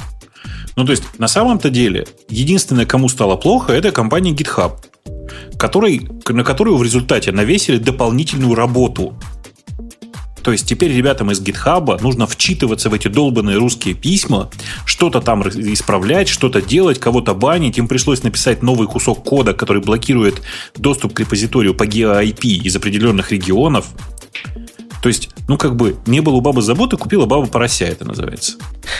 У меня а... еще такой вопрос. Вот, вот вы читали эту статью? Она же, ну, какая-то, по-моему, достаточно шутливая. То есть, я не понимаю, почему тогда, например, не закрывают Википедию со статьей про самоубийство, хотя там, ну, гораздо более, на мой взгляд, какие-то, ну, такие серьезные вещи написаны. Если ты хочешь самоубийца, то лучше идти на Википедию, чем на GitHub. Ты понимаешь, э, ты, конечно, права, но я бы на твоем месте тоже не стал бы на это настаивать. Потому что, напомню, на всякий, на всякий случай, на всякий случай хочу напомнить, эм, как бы это помягче сказать, ну, без Википедии это плохо. Ну, да я понимаю. Тоже я... не, не то да. счастье. Меня, кстати, сегодня порадовало, или это вчера было, э, один большой такой сетевой функционер э, устроил у себя в Фейсбуке опрос, типа, мол, кто вообще знал про этот GitHub? пока тут типа вот его не закрыли.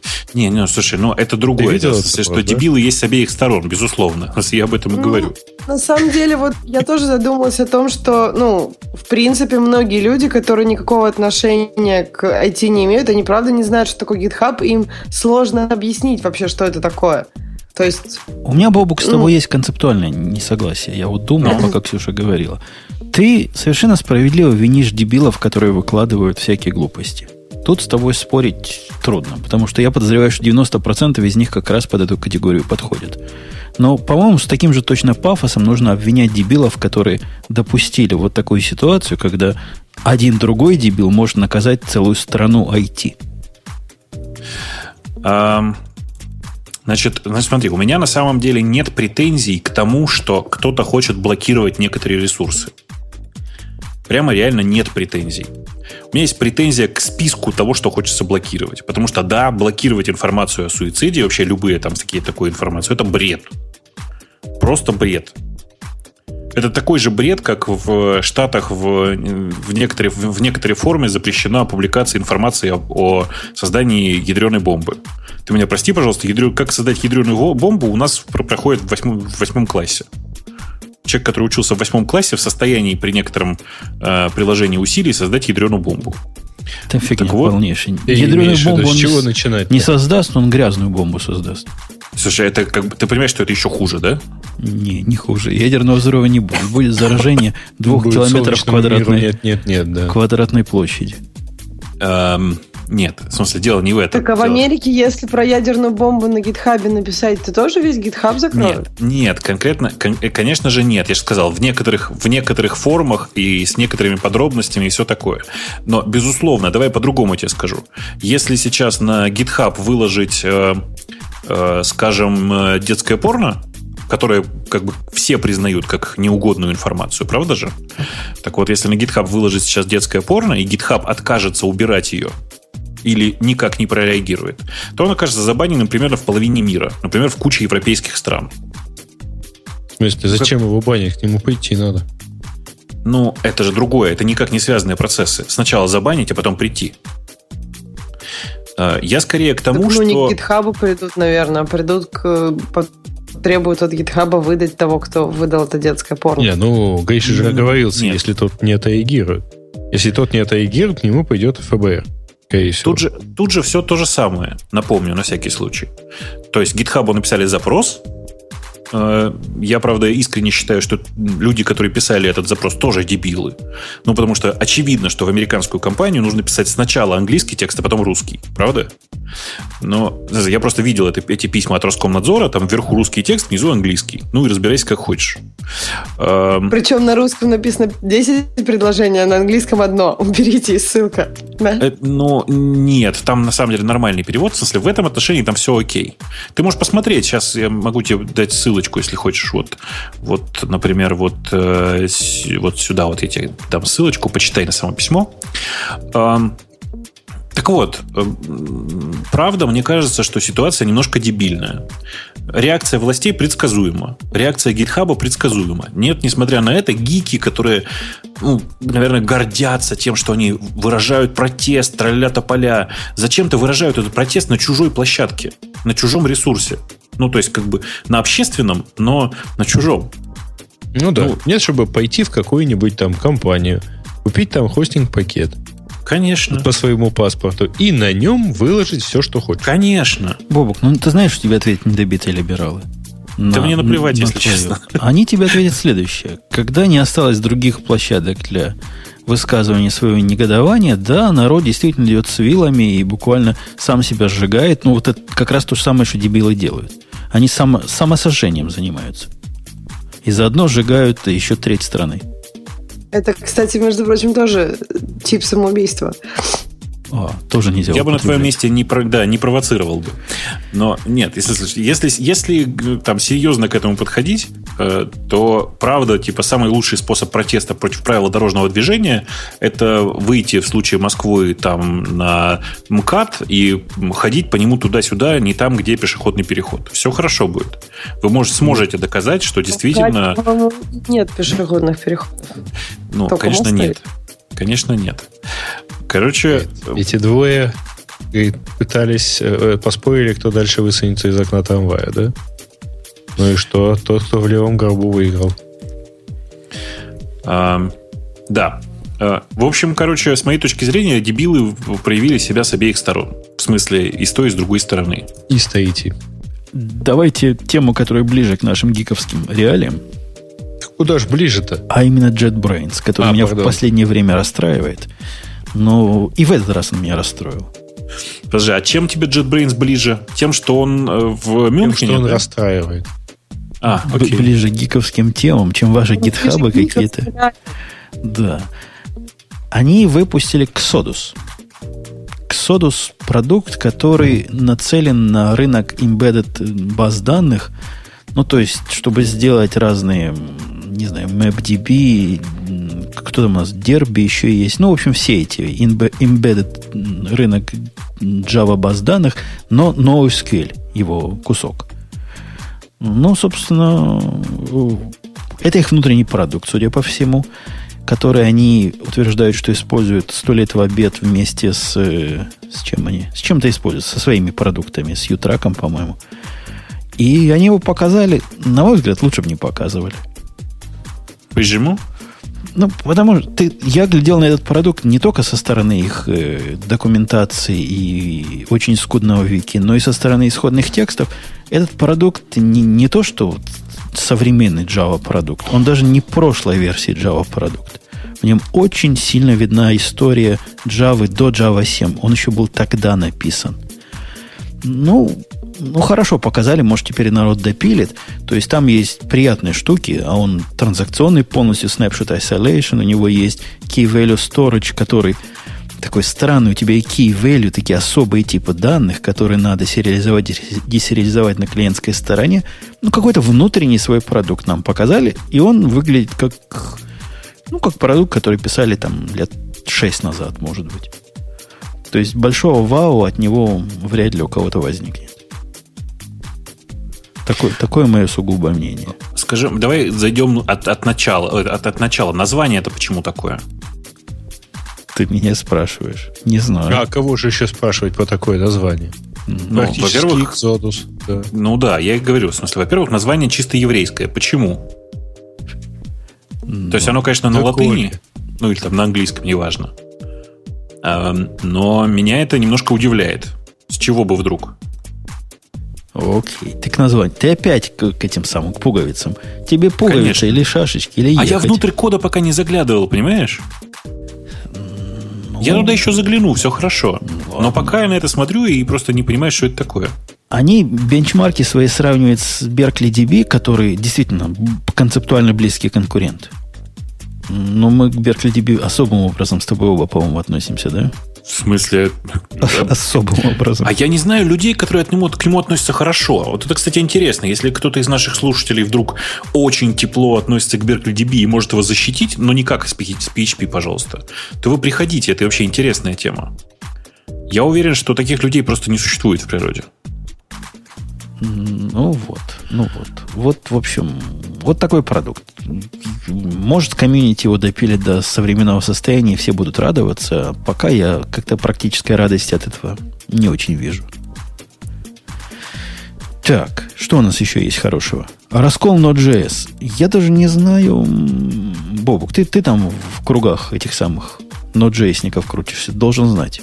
Что у них за, за срач произошел? Чего они разбежались? Слушай, я на самом деле виноват, наверное, но я на прошлой неделе почти не смотрел на новости. У меня была совершенно адская с точки зрения загруженности неделя, которая закончилась там типа 4 часа назад, и прямо у меня волосы дыбом даже на тех местах, на которых почти не растут уже. А, поэтому я не знаю, что там происходит. Может, но кто из наших слушателей придет и расскажет, а пока Ксюша доложит, что с Node.js раскололось. Это какой-то подстава. Рэй расскажет. Кидалово. Да. Короче, Node.js это такое, как Vertex, я объясняю для наших слушателей, которые в, в реальном мире живут, но для cool kids, которые пишут на Java, и все, и backend пишут на Java, все пишут на Java. Ну, и... не на Java, а на JavaScript. Да, не на Java, а на JavaScript. Совершенно, да, на JavaScript. совершенно правильное Совершенно правильное замечание. И вот на Node.js они писали-писали, а теперь пришла кучка людей, отщепенцев, я бы даже сказал, и форкнули проект на IO.js. Говорят, что с нодом проблема в том, что Joined слишком там рулит и не в ту сторону их ведет. И вообще не может быть, что один человек решает судьбу такого продукта, который такому количеству людей важен и нужен. Я опять же так, с чужих слов, на хабре прочитал. Поэтому, если я несу ерунду, вы скажите. И... Ну, я, точно понятно, что их там не один человек. Не один человек, группа товарищей. Группа товарищей. Нет, в смысле, не один человек рулит, и не один. Ну да, и. Нет, там, и там прямо сказано, что один, один человек прям управляет там. Я, я такое читал. Не может, они говорят, не может на оригинальной статье, не на этой русской, а на той, где-то ссылку я нашел, Мол, не может один человек этим всем решать, поэтому нужно нам комьюнити, и девелоперы должны иметь больше влияния на конечный продукт. Срочно, срочно, срочно надо форкнуть. Читаю и понимаю, что там все очень как-то весело происходит прямо сейчас. Но вообще это, это такая классическая тема. А, давайте, как это, эм, в течение года выпускались только апдейты к текущей версии, поэтому давайте срочно форкнем, и у нас будет новый Advanced Branch, который, который сразу же будет 1.0. И который будет несовместим с прошлым. Это главное в таких форках обычно. Да, да, причем иногда намеренно несовместим. Но в прошлом выпуске или в позапрошлом мы обсуждали форк Debian. Debian, который был.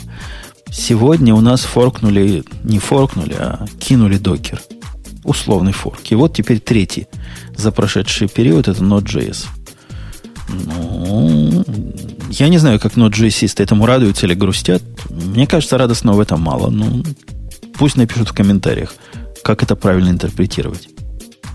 Не знаю, я, я всегда смотрю на такие форки, как на что-то, что может оригинальное комьюнити двинуть вперед. Так довольно часто происходило. Посмотрим. Посмотрим. И, так. Что у нас еще хорошего? Хотел я тебя, Бобук, спросить просто как родного. Как ты mm-hmm. относишься к ORM? ORM. Отвратительно. А почему? А вот расскажи. И вот мне, мне интересно. Значит, Поскольку у нас какой-то что... пацан да. написал тоже статью, что отвратительно относится. Но его аргументация меня не убедила. Вот может твоя меня убедит. Я тоже Сейчас отвратительно он... отношусь, только не по этим причинам. Я нашел за все, за все время пользования разными ORM всего один ORM, который меня устраивал благодаря своей изначальной концепции.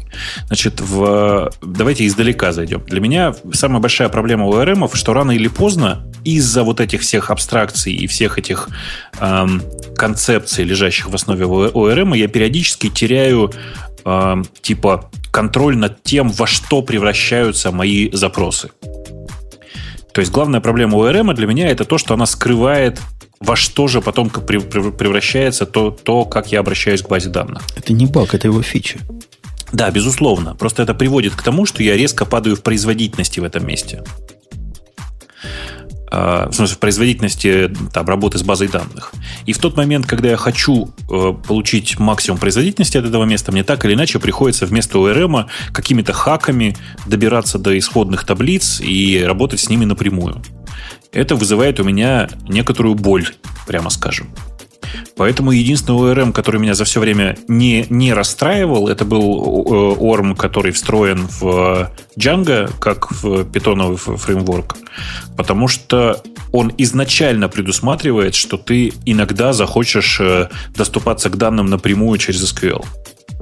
Мне вот эта модель кажется еще более больной, чем ORM в чистом виде, которую ты описываешь. Так еще раз, значит, смотри, конечно же, на самом деле это извращение некоторое. Типа, если уж ты выбрал абстракцию, то работай с ней. Но проблема в том, что в реальной жизни эта абстракция почти никогда не дает тебе оптимального результата. И поэтому выбор человечества не ставить абстракцию, которая частично подходит. Это типичный случай, когда абстракция подходит для задачи, у тебя все в одной таблице, там, как мы, users, они любят students, э, звери, animals. Вот для этого прекрасно подходит. Это типичное такое решение, которое замечательный Hello World покрывает. А в остальных реальных случаях к нему надо прикручивать костыли. Ну так зачем? Неужели оно, оно того стоит? То есть я из своего мира смотрю на это, Бобук.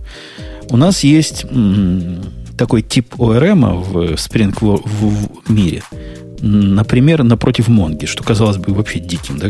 Монго и ORM, ну, собственно, и так к документу на объект накладывается.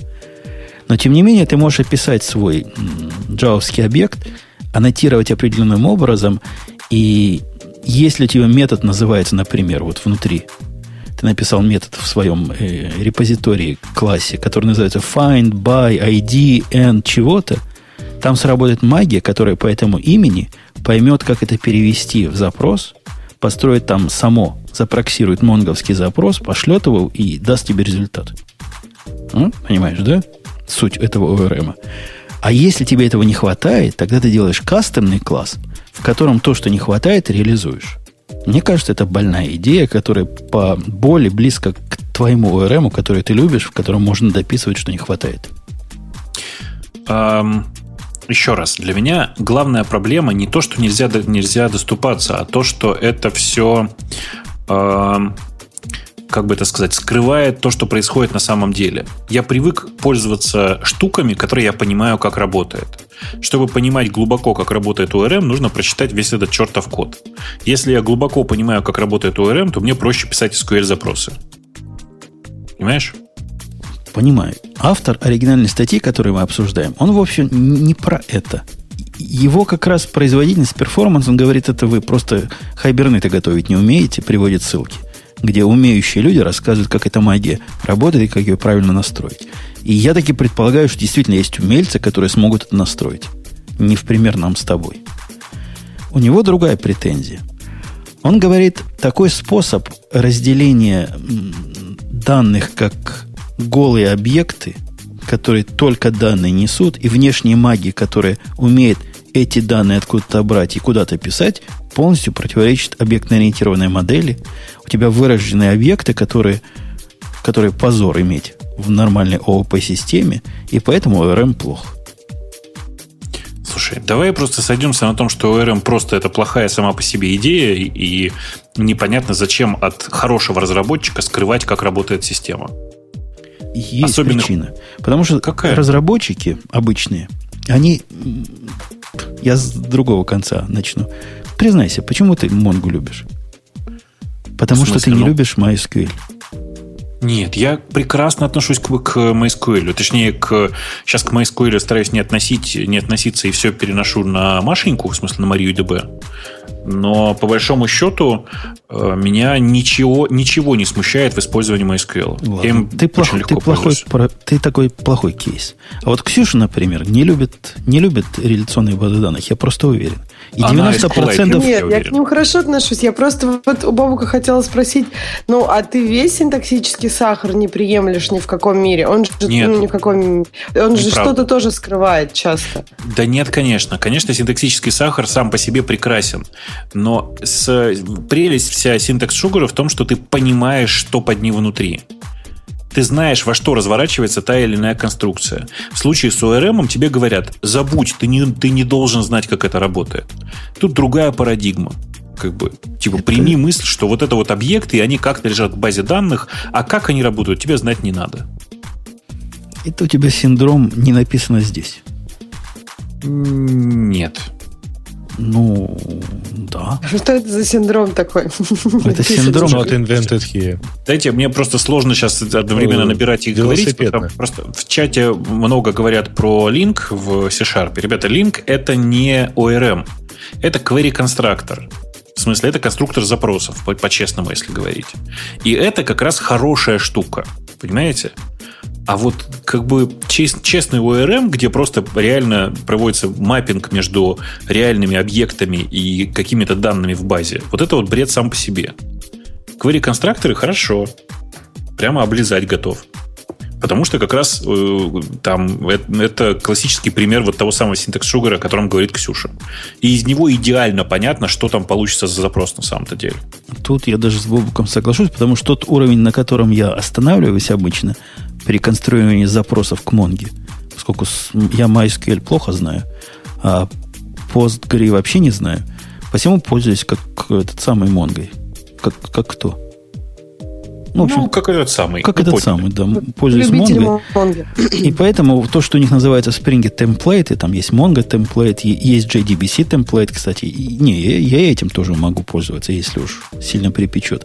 Тот самый нужный мне уровень абстракции, который скрывает все эти селекты и все эти другие э, подобия find и, и все прочее, э, чтобы писать их строчками, грубо говоря – а позволяет это сделать в человеческом виде, и это нужный уровень абстракции, на мой взгляд. И тут Но... я, ну. кстати, с автором соглашусь, он, ты, ты вот а? напрасно с ним не согласен. Он пытается, он просто туманно эту мысль доносит. Он говорит, что смотрите, когда у вас есть какой-то внешний, например, какой-то сессион, через в котором ты запускаешь запросы, э, покрытые транзакциями или еще чего-то, которое является вообще он никак не... Это такая новая концепция доступа к базе данных, только э, при, привязанная к твоим объектам, но все равно внешняя. Он говорит, надо не так делать. А нужно сделать Data Access объекты, которые знают про твои конкретные э, поджи и умеют их туда-сюда гонять. Он в этом прав. Мне такой метод кажется гораздо более разумным, чем внешний такой богообразный штук, который умеет ходить в базу данных волшебным образом. Как, как, как ты сейчас сказал, богообразный? Богообразный. Штук. Это хорошо. Я запомню это слово хорошее. Запишите, запишите.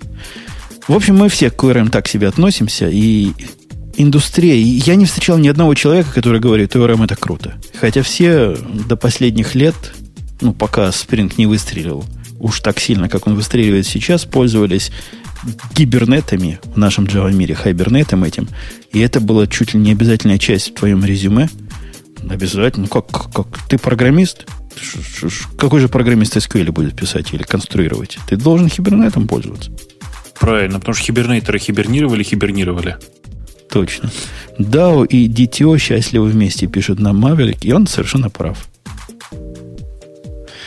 В общем, мне кажется, что да, тем, тем про эту тему мы поговорили, а, а время у нас, кажется, уже на исходе, нет?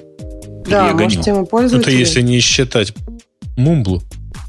Ну, мы поставили много интересных экспериментов вокруг мумблей. Мумблировали, я бы сказал. И, а. Да.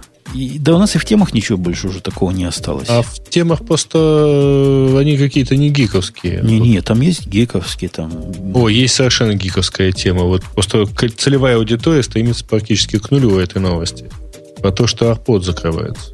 Ну, я Давайте вас... И она гиковская? Я после шоу давайте. Да, давайте посмотрим на настоящие гиковские темы. Э, а. карты не идет.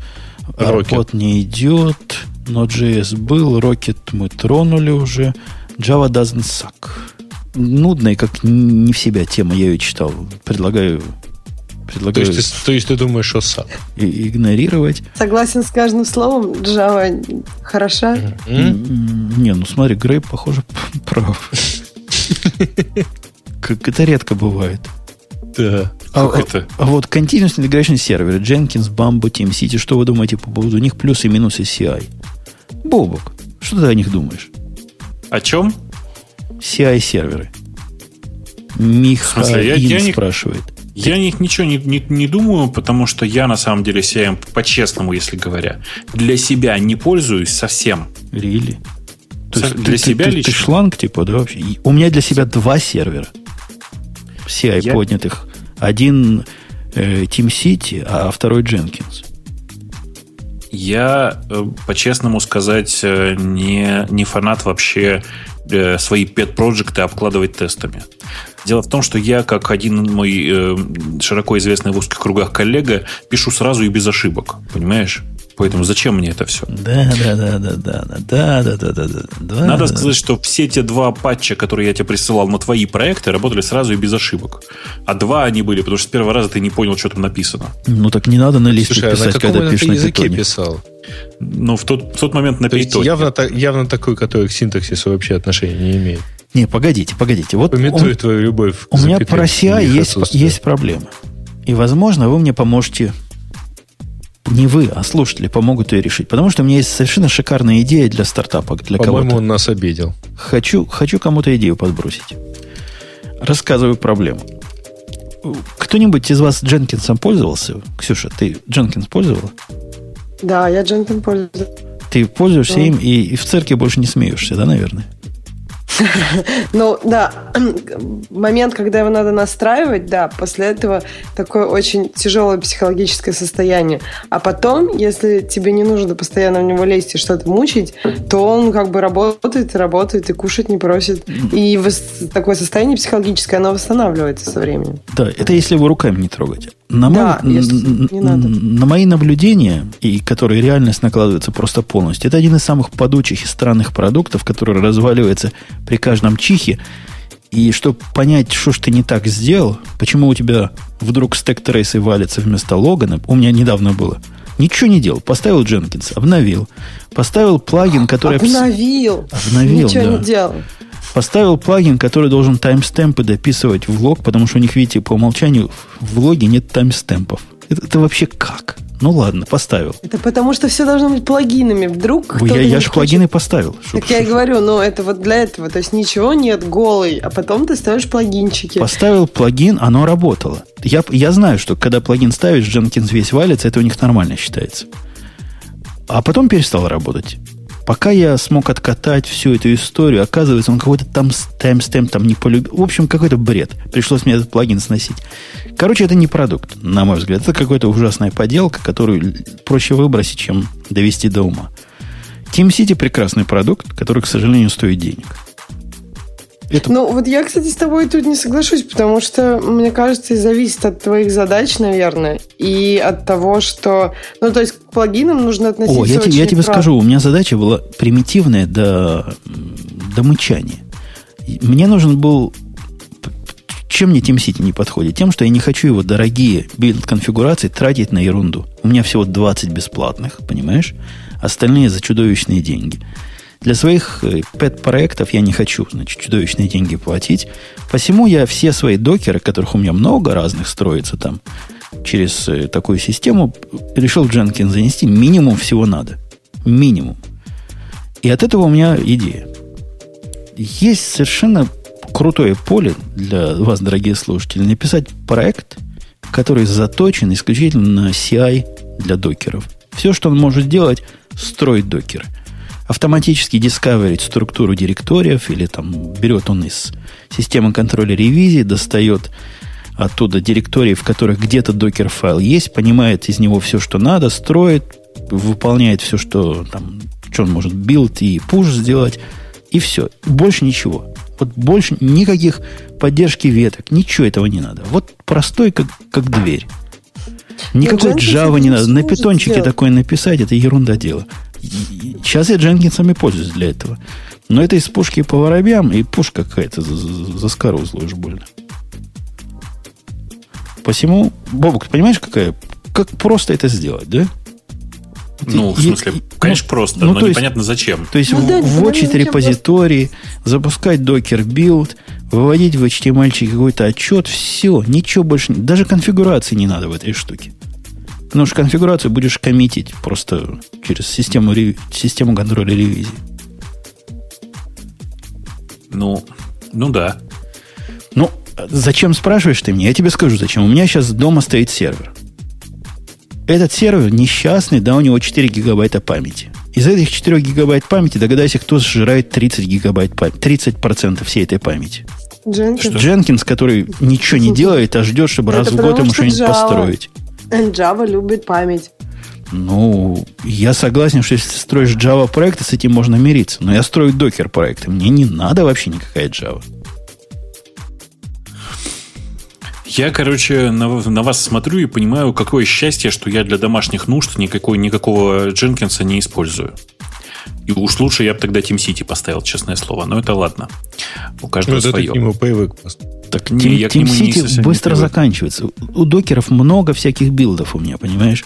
Я все эти Понимаю. 20 штук быстро-быстро... Что, платить, что ли, 300 долларов за каждые 10 лишних еще? Ну, ты же знаешь, как это все делается. Ты же любую программу можешь отучить от э, дурацкой привычки просить, просить лицензию. Ну, То есть, если ты считаешь, что она слишком жадная, ты просто отучиваешь. Ну, я так не делаю, конечно, но мне кажется, что у вас в Америках скоро можно будет. А вот мне ссылочку кинули в Твиттере. Владимир Бормотов кинул ссылочку на go, go.cd. Типа говорит, то что, то, то, что я как раз описываю, вот там вся есть. Continuous Delivery. Да. Ну, это близкие понятия, бог его знает чего. Чего там на самом деле. Окей. Рассказал интересно, вам почему, свою проблему. Почему он, кстати, интересно, почему оно так, так смешно называется. Go, в смысле. Go CD. Да. Так Go или CD? Мне интересно. И какое, какое отношение с GoLang? Да, пойдемте, в, правда, в тему, в темы слушателей, посмотрим, что там есть вообще. А да, вот мы, а тему... мы где-то, собственно, Мы, да, уже время, там. Да. И вот тут есть тема по поводу PEP-8 и 80 символов в строке. О. Очень животрепещущая. Вы что думаете, 80 или 120? 50? Будет живо трепетать. Я думаю, что... Там на самом деле там все очень сложно, потому что статья на самом деле э, про другое. Она про то, что Действительно, в PEP8 указано, что все ограничивать нужно 80 символами. Э, при этом на самом деле PEP, никто не заставляет тебя следовать PEP8 досконально. Автор же страдает от того, что ему приходится пользовать PEP8, потому что он э, пытается, и не то что пытается, много как бы пытается действительно активно работать с э, питоном как таковым, с интерпретатором текущим, и присылает патчи. Эти патчи, очевидно, принимаются только если они следуют PEP8. То есть Нет, в... вот статья, которая у нас есть, он говорит, что он хочет 80, а товарищ из Яндекса на конференции или там на какой-то встрече, э, да, может быть, товарищ был не из Яндекса, а встреча была в Яндексе. В общем, он говорит 120, и это круто. А автор статьи говорит, нет, только 80. Так смотри, прочитай, пожалуйста, что пишет автор. Не, но он потом пытается это доказать, но основная конфронтация в этом плане. Да, конечно. Он пишет везде, с э, кодом 80. И основная причина в том, что он постоянно шлет патчи в... Э, на самом деле он не в... Ну, там, типа он э, Э, пишет, что он Python Core Developer, при этом, я, если я правильно помню, большая часть его патчей связана с э, библиотеками питоновыми. То есть это правда ядро питона, но оно не, не плюсовое, а та часть, которая на питоне написана. Ну да, но ему это и нравится. Он говорит, что у меня так все клево, и мне нравится 80, у меня небольшой экран, я люблю два, ну, чтобы у меня два файла было одновременно на экране, если сделать по 120, то может не влезть и а так далее. Как, то есть, как ну, они это, вот я, я там дал в пример строки, да, когда вызываешь просто Mongo драйвер и пытаешься из него сделать какой-то find простой. Столбик. Столбик. Ну, это же убожество. Столбик, да. То есть у меня есть экран, который спокойно вместит 300. Ладно, 300 не у всех такой экран. Мы на работе договорились 146. У нас стандарт Сколько? 146. Почему 146 Поцелуй, вместо 20? Поцелуйся с трактористом, да. Казалось бы. Потому что 146. Чем здесь Чуров? Потому что 146, да. Почему 146? 146 всех устраивает. Почему нам себя загонять в 80? Ты не поверишь, 146 устраивает всю Россию, да. Не надо заморачиваться за то, чтобы писать все в одну, в, типа, за то, чтобы следовать таким э, чудовищным требованиям. Правда, нет никакого смысла. Особенно в случае, когда у тебя реальный код, не, не просто написанный алгоритм, да, а реальный код, которому реально приходится, там, не знаю, работать с базами данных. Там иногда SQL запрос на полстраницы. Там иногда, я не знаю, там типа действительно типа коннект, соединение с, базой данных в среднем уже занимает больше, чем 80 символов. В Objective-C любая строчка занимает 80. Ну, просто ну... там очень многословные названия да. даже контроллеров, например, стандартных. Да. А если ты что-нибудь еще свое туда добавил, то это очень длинно. Ну, не знаю, мне кажется, 120, а дальше переносы. Просто если делать очень длинные строчки, скроллить, потому что это там вот тот кусок уже нечитаемо, мне кажется, это неудобно. Ну, то есть, что, ну да, ну, Надо выбрать общий динаминатор тех компьютеров, ну, да. которые у тебя есть в компании. У нас ну, у всех 120... MacBook Pro. И мы все примерно знаем, на какой разрешении все работают на этой ретине. И как раз под это и рассчитывать, ну, не под самую мелкую, не под самую крупную, вот под, под среднюю, да, которая, которая как бы по умолчанию только плюс один, чтобы больше влезало. Вот под нее, вот под нее и рассчитываем 146, так и получилось. Ну, Короче, я не знаю конкретно, я не готов обсуждать конкретные цифры. Я вообще считаю, что выделение сейчас любых цифр это немножко бред. Вопрос исключительно разумности происходящего. Да, там, где у тебя просто алгоритмический код, нет смысла, и ты физически чаще всего не вылезаешь сам за эти 80 символов.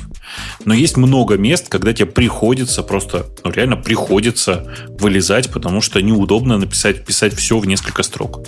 Неудобно и некрасиво. Я не вижу причины. И, я у себя вот, вот этот довод дурацкий, что когда пойдешь на настоящий TTY, да, как, как же ты будешь все это видеть? Ну, кто, ну, не... кто ходит на, в реальную консоль сейчас? Ну, вот реально ты Слушай, пойдешь в консоли работать? Женя, это просто такой бред, но дело не в этом. Дело в том, что у меня вот рядом стоит сейчас линуксовая машина. Я специально пошел посмотреть. У меня 160 символов в строке. Ты, ну, как у, бы... у всех сейчас так, собственно. Не, ну, в смысле, есть, не, конечно. У меня больше, у меня 247, я вот сейчас терминал открыл. Кто больше? А, короче, я, я считаю, что это просто как бы такие разговоры в пользу бедных. Сейчас аккуратно скажу. Так что в консоли работают, да, дорогой Exor сайт. Работает, но консоли-то в 21 веке, они же не такие, как были 50 лет назад уже. Короче, я за то, чтобы не придумывать себе странных ограничений. Слушайте, а кстати, а у кого консоль э, дефолтная, а не тщательно настроенная зеленым на черном? Не понял. Что значит дефолт? У вас цвета в консоли как, какие? Как У система назначена? О. Ну, в смысле, зеленый на черном самый приятный цвет, это же все знают. Ну да, это же как-то душевно. У меня, у меня на, на одной из машин э, рыжий на черном. Если вы помните еще. У вас нет, если у вас есть такие ассоциации. Геркулес. Привет, Геркулес. Да, да, да. Классический Геркулес монитор. Я вообще фанат. Крутые мониторы были по сравнению. У них же в два раза больше точек было, да, по сравнению Конечно. с CGI тогда. Конечно. И это было прямо такое, садишься за него и такой, вау. Там буковки такие четкие, вообще все было прям вообще. Не, у меня нет такого. У меня серым на, на черном, но он просто разноцветный, мне надо разные цвета видеть, поэтому я не могу себе зазеленить все. М. У меня промпт зеленый, например, если вам от этого легче. Да. Нет, Ну, смысле, у меня, естественно, в смысле, у меня много подсветки синтаксиса в, прям в Z-Shell, но э, по дефолту вс- просто буковки там типа рыжего цвета. Желтоватенькие. Ну да, Цве- да. Цвета пуп. цвета как? Ты не знаешь цвет пуп? Да, что это значит? Он Ксюша поняла. А ты, Бобук, тоже развивай английский язык, тогда тоже поймешь. Нет, я предпочитаю не понимать таких намеков. Окей. Есть еще темы наших слушателей какие? Да, хватит. Хватит? Ну да, Я как-то чё- мы тут все уже обсудили. Ну, хватит так хватит. Я... А у нас нету сегодня Грей вот этих самых? М-м. Нету, да? Тогда замечательно. Нету. Пока нет. Замечательно. Тогда я напомню, что это был подкаст Радио Ти, гиковский выпуск. Следующий, как обычно, бывает по не первым выходным месяца будет человеческий. Что вовсе не значит, что темы будут понятнее, приятнее и интереснее вам. Мы будем и дальше продолжать рассказывать то, что интересно нам. Поддерживаешь, Бобук, такую А позицию? то. Мне кажется, ты должен не забыть э, поблагодарить наших спонсоров и закрутить нашу любимую Песню. э, Под конец нашу любимую. Да. Диджей. Это Поставь шоу нашу любимую песню. создано при поддержке Digital Ocean. Digital Ocean – провайдер доступного облачного хостинга. Всего за 55 секунд и 5 долларов в месяц вы можете создать свой облачный сервер в одном из дата-центров, расположенных в Нью-Йорке, Сан-Франциско, Амстердаме и Сингапуре, и управлять им с помощью простой, интуитивно понятной панели управления или воспользоваться мощным API. Начните прямо сейчас. Введите промокод Ти при регистрации и получите 10 долларов бонуса на аккаунт.